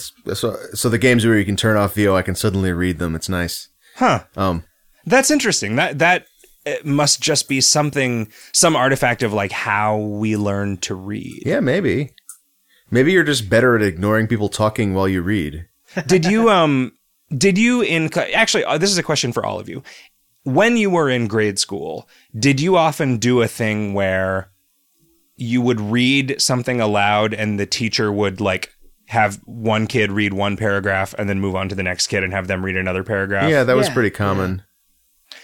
I was constantly I constantly got in trouble because it would get to me and I would have no idea where they were because I had already Yeah, finished that reading the happened to me entire a few thing. times, Oh, I yeah, yeah. remember, Yep. Like so I think I as I was like sort of getting all of my state mandated reading practice, I was also getting ignoring other people talking practice. there you go. Yeah. For me, the thing that that I, I could not get into this game and it wasn't because of the systems, which I thought were fine. It was because the setting is like the least interesting possible setting for a video game. It is incredibly dense with exposition about made up words. Uh, yeah, like I just just making a character, I was like, this is going to take hours if I actually read all of this stuff, Yeah, yeah. There, uh, there, there's a lot of lore that someone clearly cared about a lot. and all the little like all the descriptions, all of those words have like mouse overs that have additional details, and I'm like, oh my god, this just keeps going deeper and deeper. Yep. I was when the on the um we sort of talked about lore on the Star Control 2 Watch Out for Fireballs that I was on and how the lore in Star Control 2 is designed to be entertaining Yep. Yeah. whereas the lore in your typical RPG and even like a good one like even uh, you know ar- well arguably a good one like the the codex in a Mass Effect or whatever it reads like the internal story bible that the writers had yeah. for keeping for keeping world data consistent and like that's not interesting like all of the worlds that you like from fiction that had one of those didn't put it in front of you Yeah. Well, notably, you have to go f- go into it yourself. yeah well you can buy the silmarillion or whatever yeah. And and right? like the things that are interesting in there are going to make it into the the main story or the dialogue because they're interesting. but I mean, the things that are the things in there that are interesting are interesting because they were in the story that you were telling using actual storytelling principles. Sure. Right? Like I mean, that's the thing. Like you eh, eh, Kevin Kevin and I I have at least in the past like somewhat disagreed about what the right approach to this kind of thing is, but I feel like you can tell a better story if you don't know all of the answers to the questions that you're posing necessarily. Like there doesn't need to be an answer to every weird question that Professor Frink asks at the Star Trek convention. right, I, and in I fact, agree like, that there doesn't need to be one, but I'm not sure that I agree that that not knowing as an author would help. Well, no, I, I I think that you're probably. I mean, I mean, I think you look at like Lost, and Mm-hmm. that is Kevin's clear counterexample, and it's a thing that like a lot of people really enjoyed. Yeah. you know. Until it got close to the end, and then Oh. but it everybody was hated always it. going to. I mean, that's the thing. Like, I, I guess Well, my you don't where, like you don't care about endings at all, so I don't know. if- where- yeah, where it, where it breaks down is that I don't believe that there was a way to end it anyway. So w- you might as well have it be as good as possible, and then let the end ruin everything, because endings ruin everything anyway. But yeah, I- I, the, yeah. so much. There is I so much mean- writing in this game, and so little of it was of any interest to me.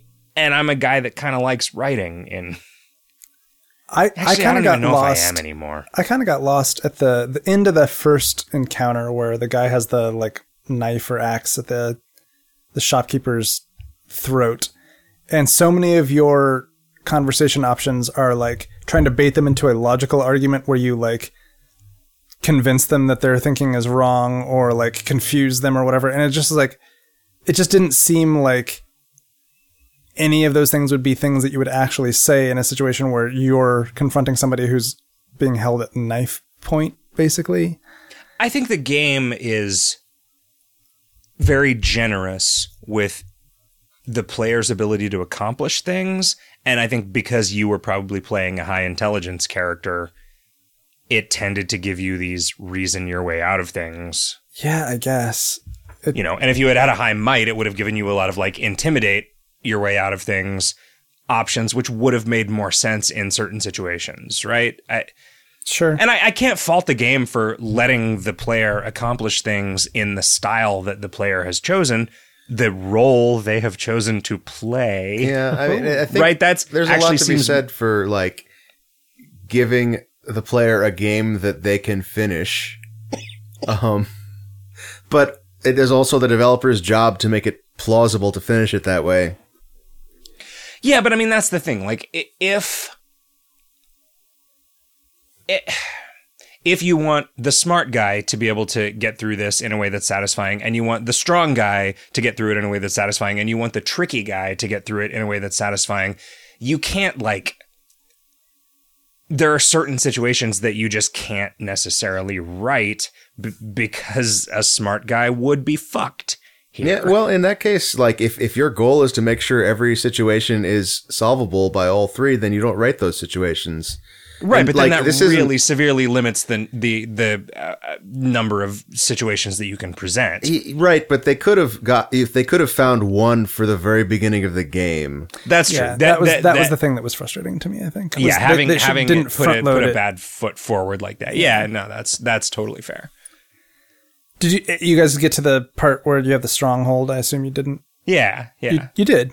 I didn't. yeah. No, I I played. I mean, I played like nine or ten hours of this. Oh, okay. Um, I got to I got well into Act Two. Like I got to Defiance Bay and did some quests in there. I think I have gotten to a fight that I'm not interested in learning how to win. There are so many just really bad UI choices. Yeah. Yeah. Jesus. Like you can see all of your team's hit points at a fucking garbage level of granularity.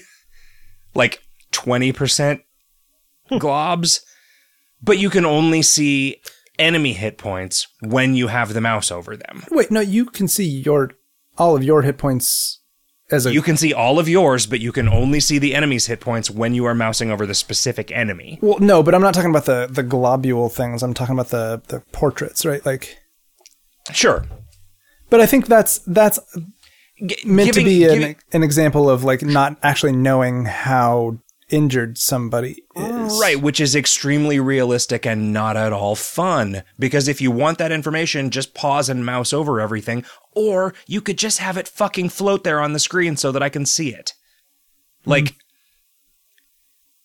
I man, I don't know. I had a I- I- like I had such a hard time with the combat. I actively avoided choosing active skills for my party members because I didn't want to have to like pause and deal with all the mousing around that it took to issue orders to them.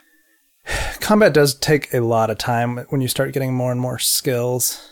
And I can't even imagine trying to play it on a harder difficulty. Like I can imagine I can imagine how someone would be good at that. Like, all right, I need to really pay attention to where all these guys are. Like I need to spend 90% of my time in combat paused selecting actions. I never really learned how to queue up a thing. The thing that I wanted to do all the time was to take Durance, move him where I put him in the fucking formation thing, as opposed to where he runs to when combat starts, which is like the ranged distance or whatever, and cast his fucking AoE heal, right? But what that required was pausing, telling him to move, unpausing until he moved, and hope that nothing else bad happened while it was unpaused, and then clicking him again and executing the E AoE heal.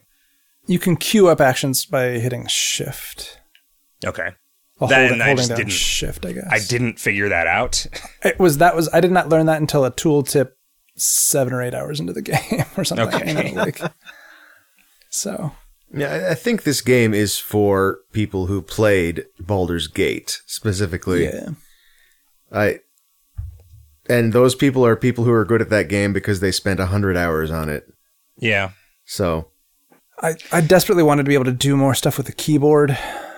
Yep. Like, I was playing a ranger, and I- there's just no way to select your pet with the keyboard at all, which is super frustrating. you can't like hit the key for you twice. Nope, I tried so Ah. many things. it just doesn't. It's not possible. you try long pressing the key for you. It uh, it never occurred to me to try to play a pet class. Well, It- right. You I was try just like- typing just in the more- pet's name. I didn't. I did not try typing out that thing. I um You try I saying it rebound aloud. I rebound tilde to select all.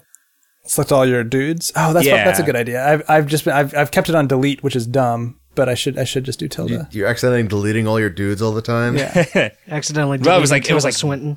Backspace on the it was backspace on the PC. Which yeah, d- delete. I I learned by looking at the fucking key bindings, which that should not be the way that you like something that's that important. I mean, maybe it's not that important. Maybe you're not generally supposed to be issuing orders to all your dudes at once because you don't want them to primarily just be auto attacking the way that I do.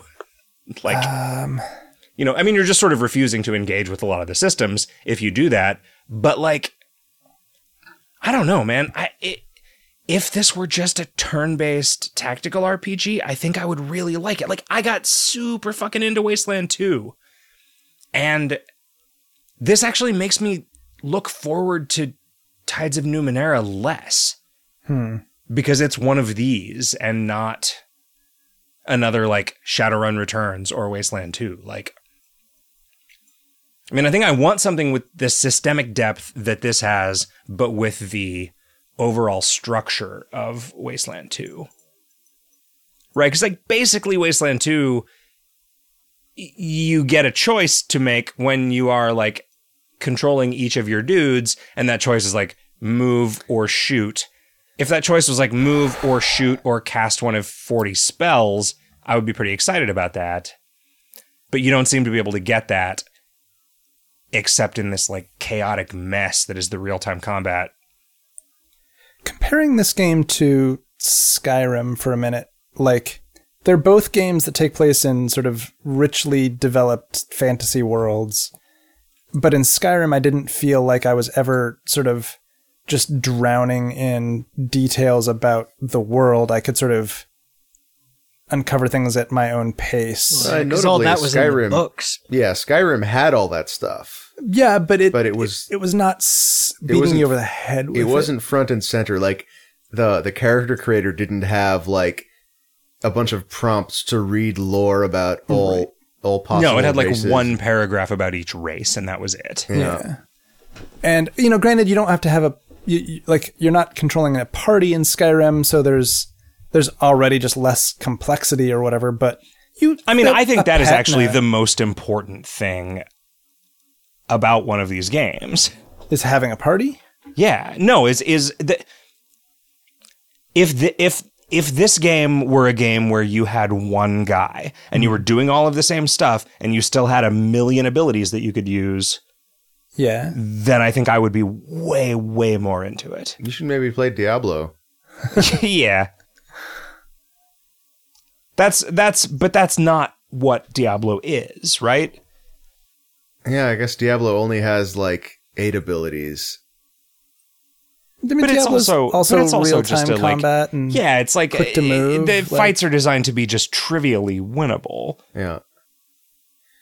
Uh, regarding um, information pacing, this was actually when I when I stopped playing Morrowind was when I I walked into a town and I talked to a guard and I started going through the dialogue tree and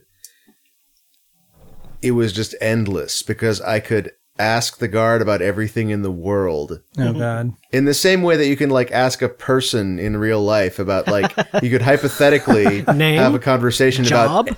every possible thing it like any any information about the world and I, i'm pretty sure that like this would be the case for any npc where they Yeah, the the dialogue in Morrowind is like s- procedural to a fault. right and it was just overwhelming in part because i was like com- approaching it like an adventure game dialogue tree where you're supposed to exhaust everything Right. um This game I feel like is pretty good about that. Like the conversations were m- pretty succinct. The problem that I had with NPC interactions in this game was that there are a 500 dudes in this town and 495 of them when you mouse over them it says commoner and 5 of them are like plot important named NPC. well How well do you remember the intro to the game?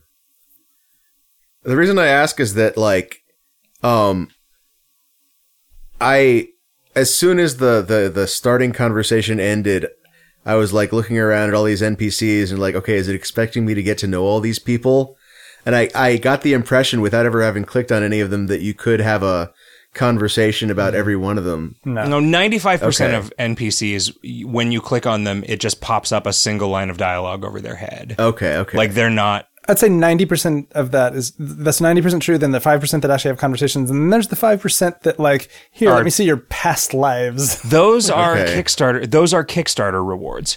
Those are Kickstarter rewards? Yes, Oh, the guys with gold. The guys with gold names are people who pledged to the Kickstarter at a level that they got to name an NPC and prompt a like two or three paragraph backstory for them to write for them. Oh, I had no so idea. that is Wow. totally not important and complete horseshit. It- Like the except big it is hit actually it is actually written by the writers of the game. I didn't know this until I I, had listened to no the Creighton idea. Crowbar guys talk about it. They are very much framed to someone who doesn't know anything about Kickstarter or or knows this, like it's a thing that maybe you're supposed to pay attention to. yeah, no shit. I've been reading all of them, and they're like, No, they're but they're- interesting. they're- but they're just they're just extra writing, right? Like they're just. I I have been reading almost all of the writing in the game, and there is a lot of it. the fucking tombstones. I haven't seen any tombstones. Really? Yeah. Okay, you start to you, you you only find one in the real early game, and you it's just like it has this little tombstone icon that pops up in the kind of circle like a stairs icon does, and you click on it, and then it's just a list of like fifty stupid names, and then you click on it, and it's a list of fifty stupid gravestone jokes that were written by Kickstarter backers, Oh wow. and fuck that, like Wait, all on one tombstone? yes. What? because because I think here here's here's my impression of what happened. They were like, "Hey, we should kickstart a video game, and at the whatever number of dollars level, we should let you put a gravestone. Maybe we'll get a hundred of those. Oh fuck, we have forty thousand of them that we have to cram in here. So I guess I guess everything is just a Holocaust site. so They couldn't have like set a programmer aside to say, okay, you're making the procedural gravestone room with all the gravestones in it. They, so there was wh- the, like there is like a catacombs once you get to Defiance Bay, which there are areas of that that are like there's like eight or ten little crypt rooms just housing mausoleum walls that you can click on to get another fifty Kickstarter graves out of it.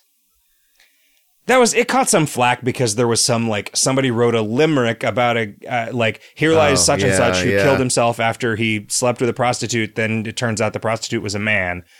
Like Yeah, well, I mean, that's like when the KKK adopts a stretch of highway. Like, what the fuck are you gonna do? Like,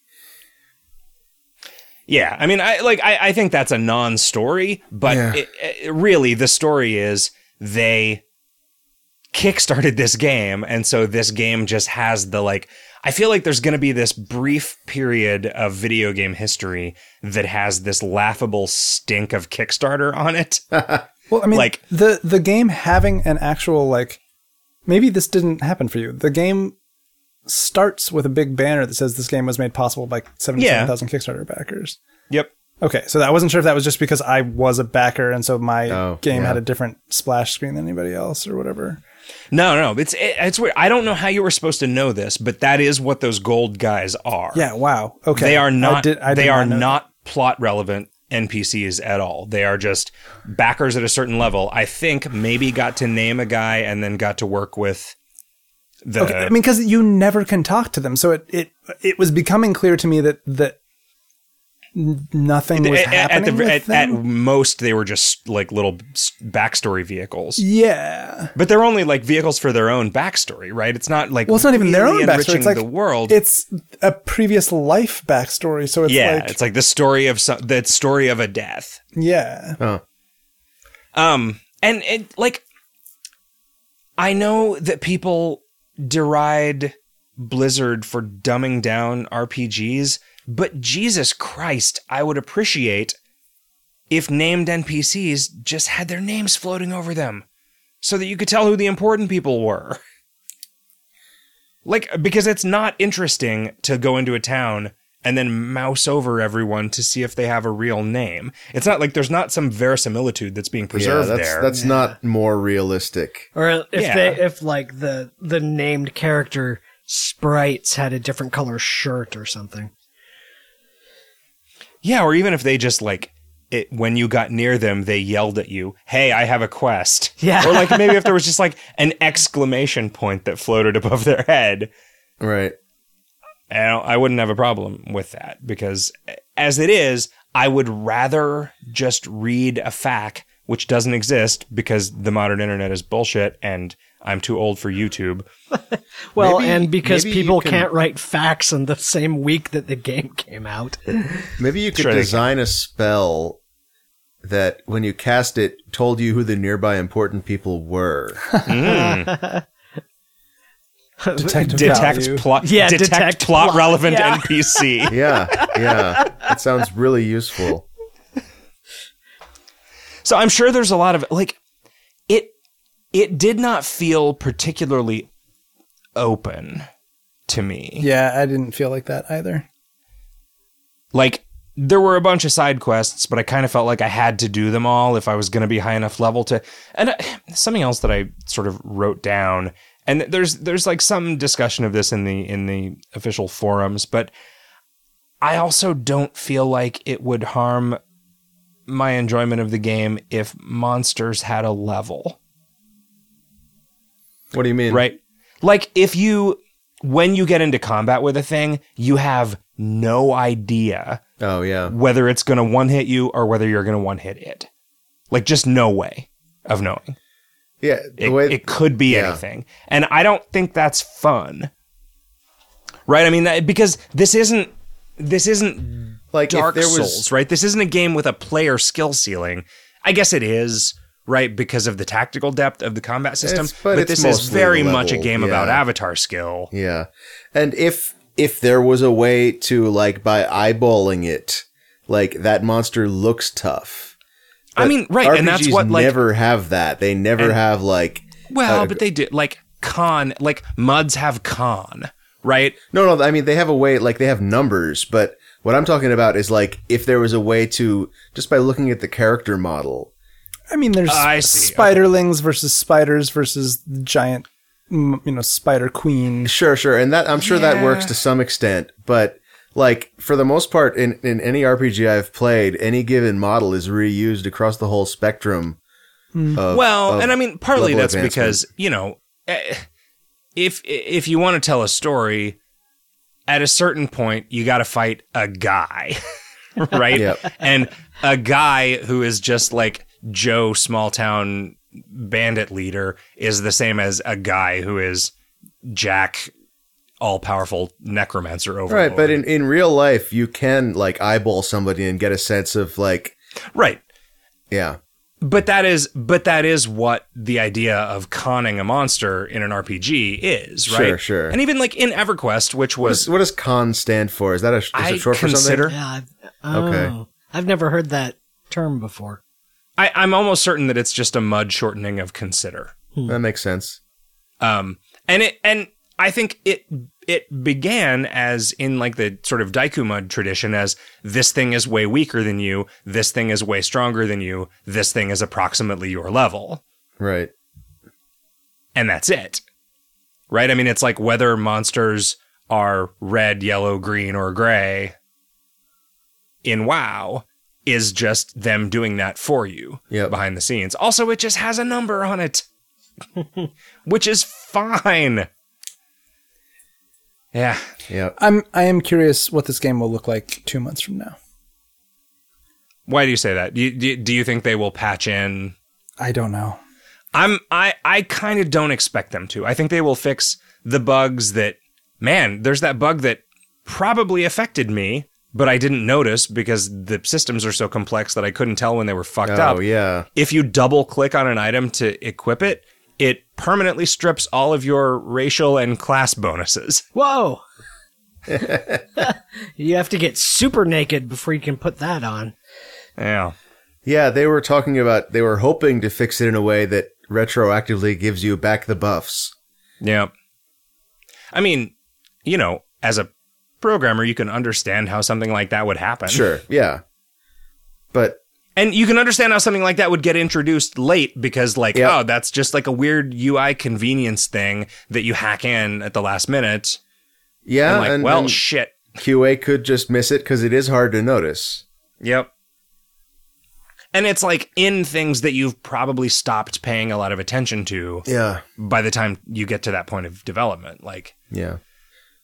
I felt bad for them reading Yeah. about that. I think they'll fix a lot of bugs. I don't I don't think that they will I mean I, I think that they they and a lot of the players who are really into this like take pride in the things that make it obtuse. And that's fine. That's that's like a perfectly reasonable way to be. They're, they could add a lot more key bindings, and I think it would go a long way to being more pleasant. You know something that I that this game made me really appreciate in retrospect was Mass Effect 2 and 3.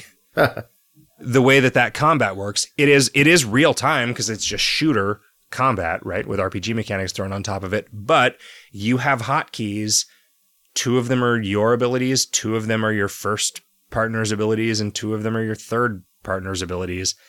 And there are other ways to like tell those guys where to go or whatever, but mostly you just have like three guys that you can cast spells from wherever they're standing. Yeah, well, and, and even maybe even more important in Mass Effect, you could turn down the difficulty enough that so that you could basically never lose combat Yeah. if you don't care about that stuff because the writing really is the good part.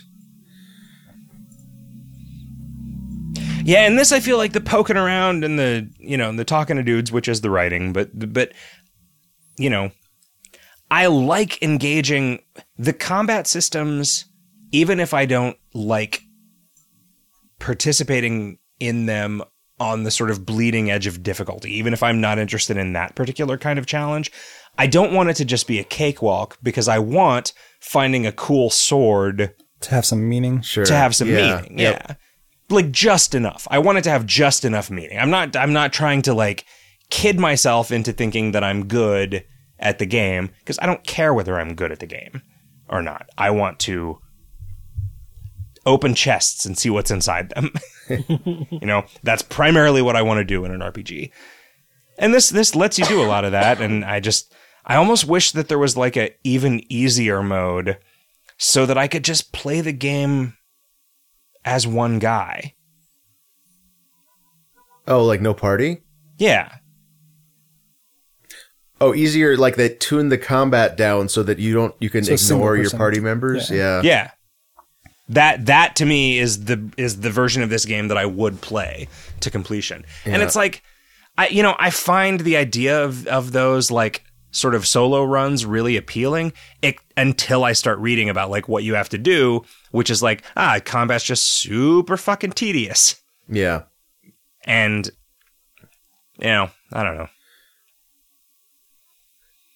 So notably, Sunless Sea also does the thing where um, there are things that happen mechanically, but also there are just twine things that pop up. Yeah. I think that sort of thing is is becoming, if it wasn't already, it's becoming acceptable. Yeah. No, it's good. I want my. I mean, FTL does it, right? Sure, yeah, Like all of the special encounters that aren't combats are those just little dialogue things, yep, quasi systemic. Blue things mean some special ability you have is giving you an edge here. Like, it's great. Right. What uh, what's going to be our next assignment, Zach? I uh, I thought that it would be fun for us to play Zach McCracken and the Alien Mindbenders. Okay. I'm not going to have a ton of time, so I wanted to do something that can be played in a few hours as opposed to like a lifestyle game. um, and I I played an amount of this game as a kid, and I really liked it because it seemed really sprawling and it seemed like a game that wasn't really putting a lot of roadblock puzzles in your way. Um, and I'm curious as to How that'll how I hold would feel approaching it as a non-child yeah. and uh, you guys you guys seem kind of excited about it. It recently was released on Good Old Games for four dollars or something. Was that so- LucasArts? Yeah, Yeah. yeah. It was like a year after Maniac Mansion, Okay. Yeah. but yeah, that's what we are doing. Um, Sounds good. do you guys want to do a listener's mail or two? Well, let's do some of those. We so rarely do them. Next time we should just do listener's mail first. Okay. That sounds fun. Yeah, I'm that definitely- seriously about that because we're not going to skip Solves the that problem. assignment because we're out of time. We could. Oh man, Riff, I thought about you the other day. We went to uh, we went to this restaurant slash bar that has opened in the sort of college town area around ASU uh, called Endgame, which is basically just like this video game nerd opened a bar. Um, and we we were talking to them about uh, having them be like some sort of like quasi official after party for ZapCon. ZapCon, Mesa Arizona Convention Center, April 18th and 19th, 2015. Come play all of the video games and all of the pinball machines. Um, but they, it's sort of laid out like a sports bar, except they're playing Salty Bet on all the screens. Nice. That's awesome. amazing. Yeah, I so was always thought, thinking uh, that if I if if I decided for some weird reason to open a bar, that was totally what I would do. Uh, uh, for the F for the writes- listeners, uh, what is salty bet? Because Oh, sorry. Salty that's a Bet is cool that thing. weird. It is a weird fighting game where you program where people can program their own characters. Yeah, I've And- forgotten Right, the and name which- of and the. as It's a result, basically there are, just like, sprites that are thousands of- stolen from other fighting games, so it becomes every fighting game all at the same time. yeah, and there there are then like tens AI of thousands of fan made characters. Like there's probably a hundred links. and an AI plays fights between them, and a Twitch chat room bets on them. Right. Basically. Yes. Um, So So, hopefully yeah, it's there's just- like betting happening at the bar too. yeah, I don't know. You A little can you can console. check out you Yeah. can check out games and stuff, and it's right. They have they have a burger guy. um, anyway, it's cool. Go, go there if you live in Arizona. Uh, uh, Endgame in Tempe. Um, F writes. I've been listening to you guys for years and I've enjoyed 99% of it. Try not to take this the wrong way, but adding Jim has upped my enjoyment level to 99.9%. Find that missing 0.1% and I'll go to Viking Nirvana. wow. Well, thanks, dude. I'm Well, worth good job. 0.9 percent of the Yeah, enjoyment. you're, you're one one hundredth as as uh, as cool as us. apparently, as the three of you together. So if we Our take, chick- so here's the question though: if you take if you take Jim away, we're back down to ninety nine percent. If you take another person away, are you down to ninety percent? Hmm. Probably. And then if it's That's- just one that's- that person, seems what like does it how go the down math- to? Nine percent. Zero. Yeah, Or just nine. zero percent, right? Yeah. Our chicken says an arcade bar opened near me recently with neat cabinets of games like Robotron, Smash TV, Tron. Zach said he got really good at Robotron. How do you recommend getting good at these games? Play lots, read something online. I would not say that I am really good at Robotron. I would say that I'm kinda good at Robotron. You could play a lot I, of like, Binding I got of Isaac. third place in a Robotron tournament. So it's not- there are a lot of guys that are really good at it. But yeah, you just have to play it all. I mean, the way that I got good at Robotron was by just playing 150 hours of The Binding of Isaac. Right. So you could try that. Yeah, you you you play it, and there there's I bet reading a Robotron strategy guide would help a lot because there are Oh, yeah. some enemies that are just really unintuitive.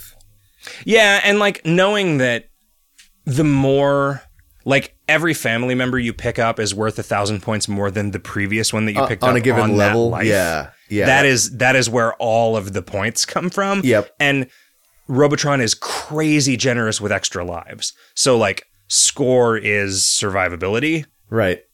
in addition to score. Like Yeah, and it's like I think that it's really just that Robotron was so impenetrable when you were paying a quarter to lose in 10 seconds Right. that I, as a kid, just wasn't interested in the value proposition of trying to get good at it, but being able to play it without paying for it. Yeah, you go to presumably ZapCon or you go to California Extreme and one of those machines on free play. right. You sit there for half an hour, you're gonna get much better at it. Yeah. Yeah. No, it's good. Or, you know, I mean, you can also play it on MAME. MAME, I think, still has a problem, like an emulation problem that makes it way harder than the actual arcade cabinet. Well, then it'll be like a cakewalk when you go back to the arcade cabinet. Oh, there you go. Yeah, you'll win all the tournaments. I don't know. Like, I still don't understand. I feel like I should actually dig into the code. I'm really curious. Like, what could the emulation problem be that would cause it to actually be cons- be harder? Yeah, I don't know. It's. Robotron is weird because part of what makes it hard is just the amount of noise that it chooses to put on the screen, Right. Yeah. just visual noise. Which and is it's kind of- interesting, especially given the era when like updating a pixel is a cost.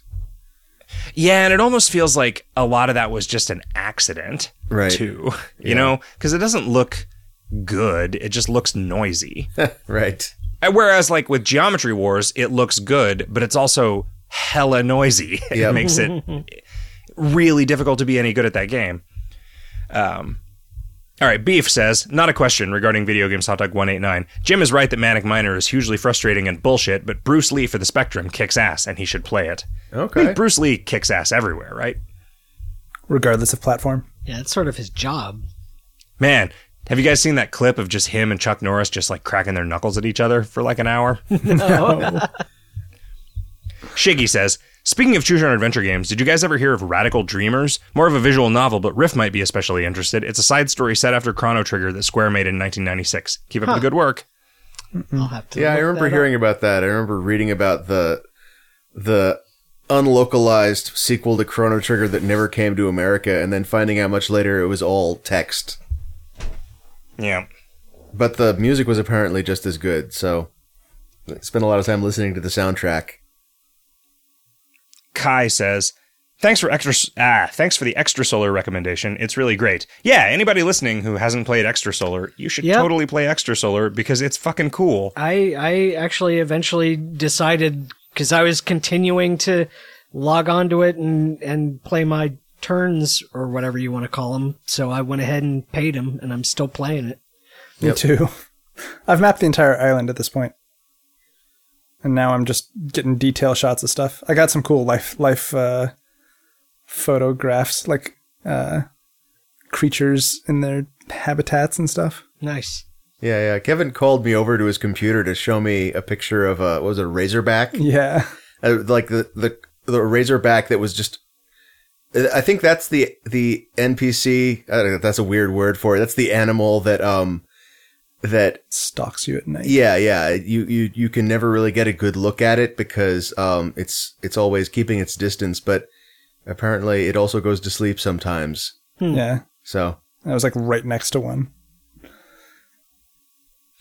Uh, let's see. Goff Suppressant says In episode 92, you asked anyone listening in 2015 to tell you how Yagex's old school RuneScape project went. It's still running and has regular community voted content updates. Also, City Skyline is everything you hope SimCity 2013 would be.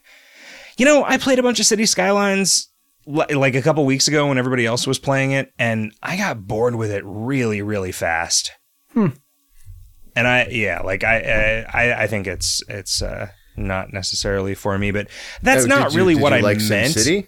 about the old school RuneScape project. Uh, So I really enjoyed SimCity 2000, and this is like a modernization of SimCity 2000, but like I think I had more patience then. Sure, yeah. You know, this feels like a lot of like do this thing and then set it to the maximum possible speed and walk away for an hour and then come back when it has unlocked a bunch of new things for you to build because it's really aggressively gated Interesting. by your population as opposed to just by money, um, which I'm sure makes for a better game the first time. I have a friend who's do who well, I don't think he's doing them anymore, but for a while he was doing cities in motion speed runs. So maybe that Huh. that's a weird idea, right? Um, what is the end goal of a run? well, the each each scenario has a Oh, it a, does. a different goal. I see. Uh, cities in motion is the the predecessor to Cities Skylines, and um, that name makes it much clearer that these guys are obsessed with how traffic works. Yeah. Like that's really what the game is about more than like cities in general. Yep. I also something that I find really, really, really off-putting about city skylines is that when you zone industrial and they build like 10 buildings, like four of them are Frank's fish stick factory.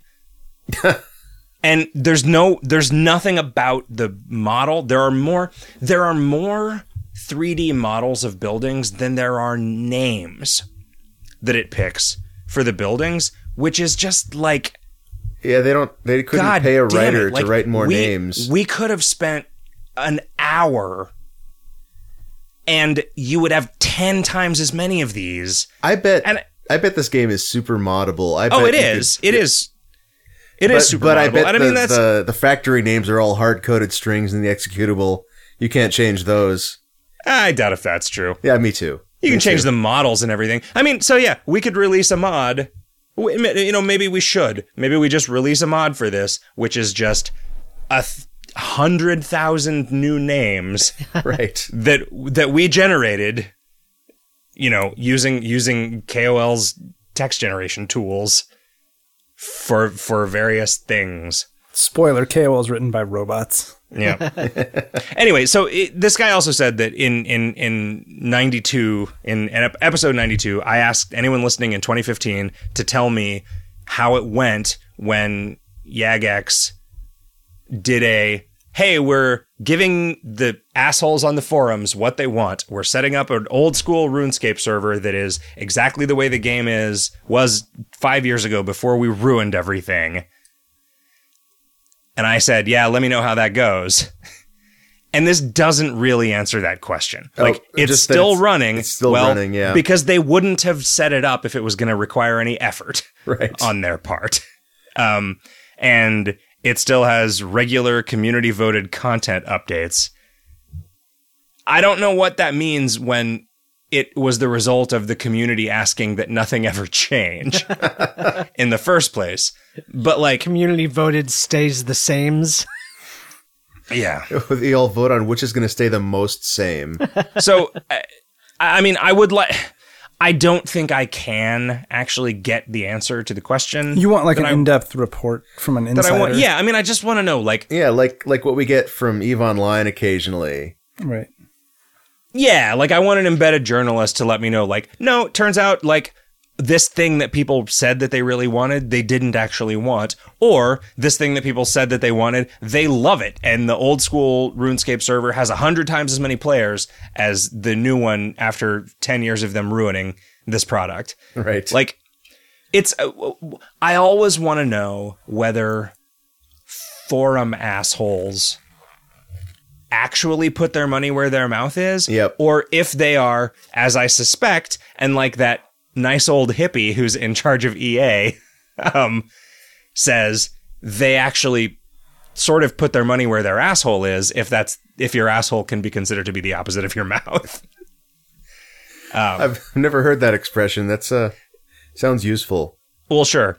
Do you know that hippie that I'm talking about?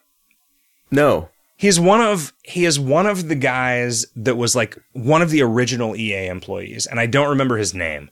Uh, but he is he seems like just a super fucking cool guy. But he is one of like the top handful of guys at EA. But if you see him talk, it's like, man, I like this guy. I trust this guy. I like all the things this guy's saying because he just like is a cool old hippie. Um, but he was basically talking about like how at like at EA they're like yeah basically the right thing to do about people bitching about stuff on the forums is to completely ignore them Yeah, that makes sense. and Well, that's borne out especially- that's borne out especially- by literally everything like But- metrics your own feelings of self-worth like everything Well, especially at the scale EA does things at.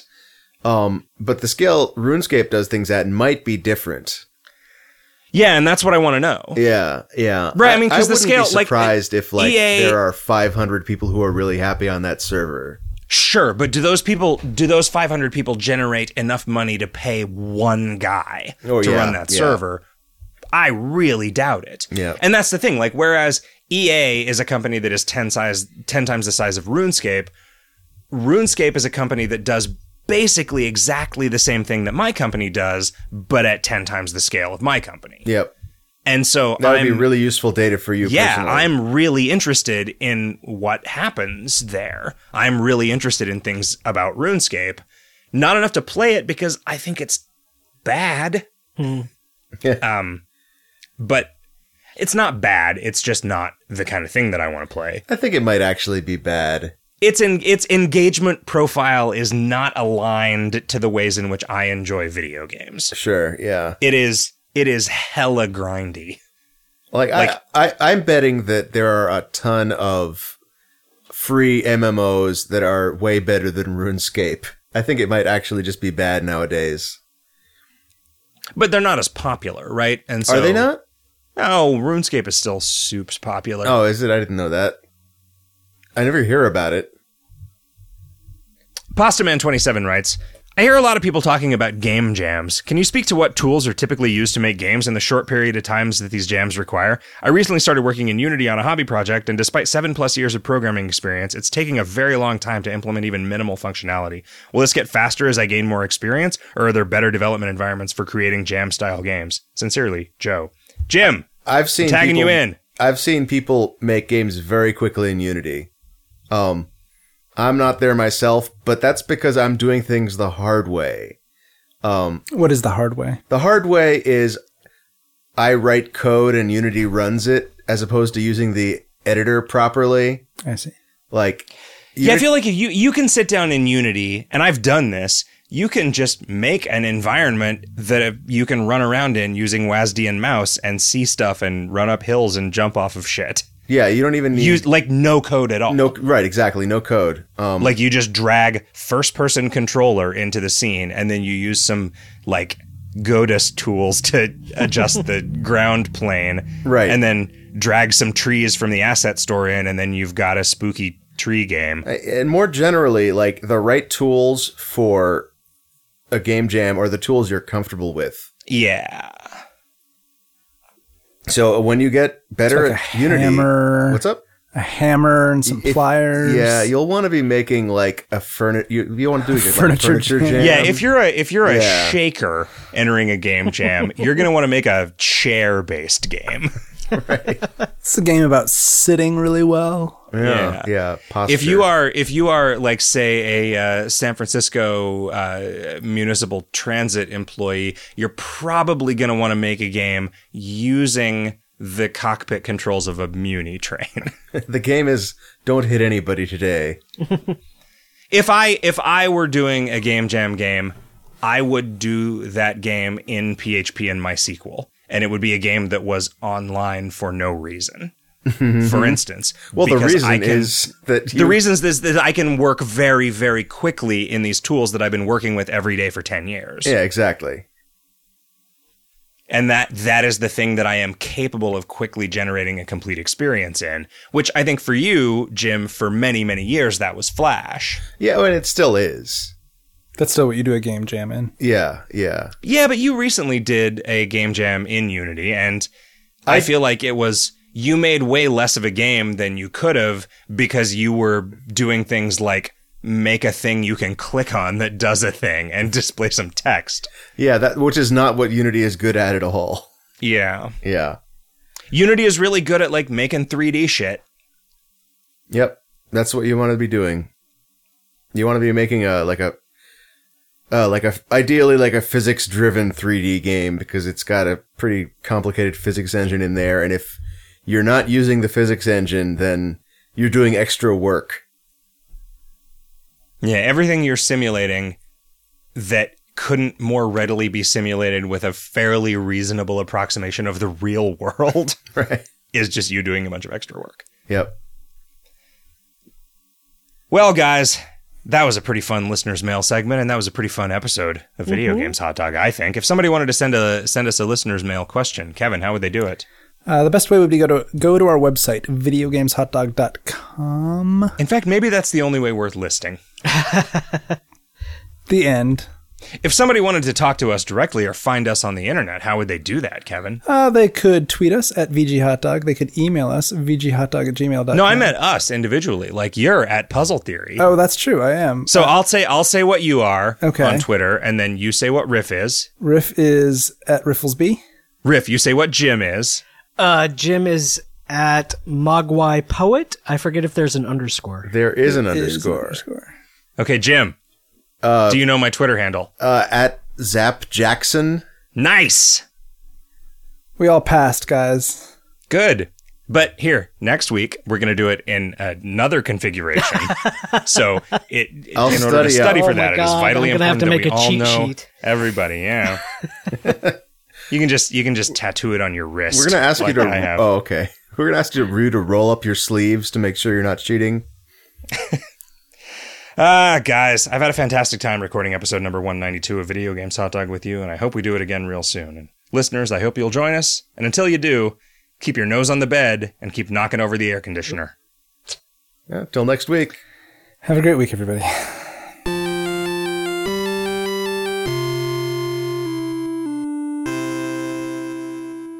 Yeah, I was gonna say it'd be real lumpy.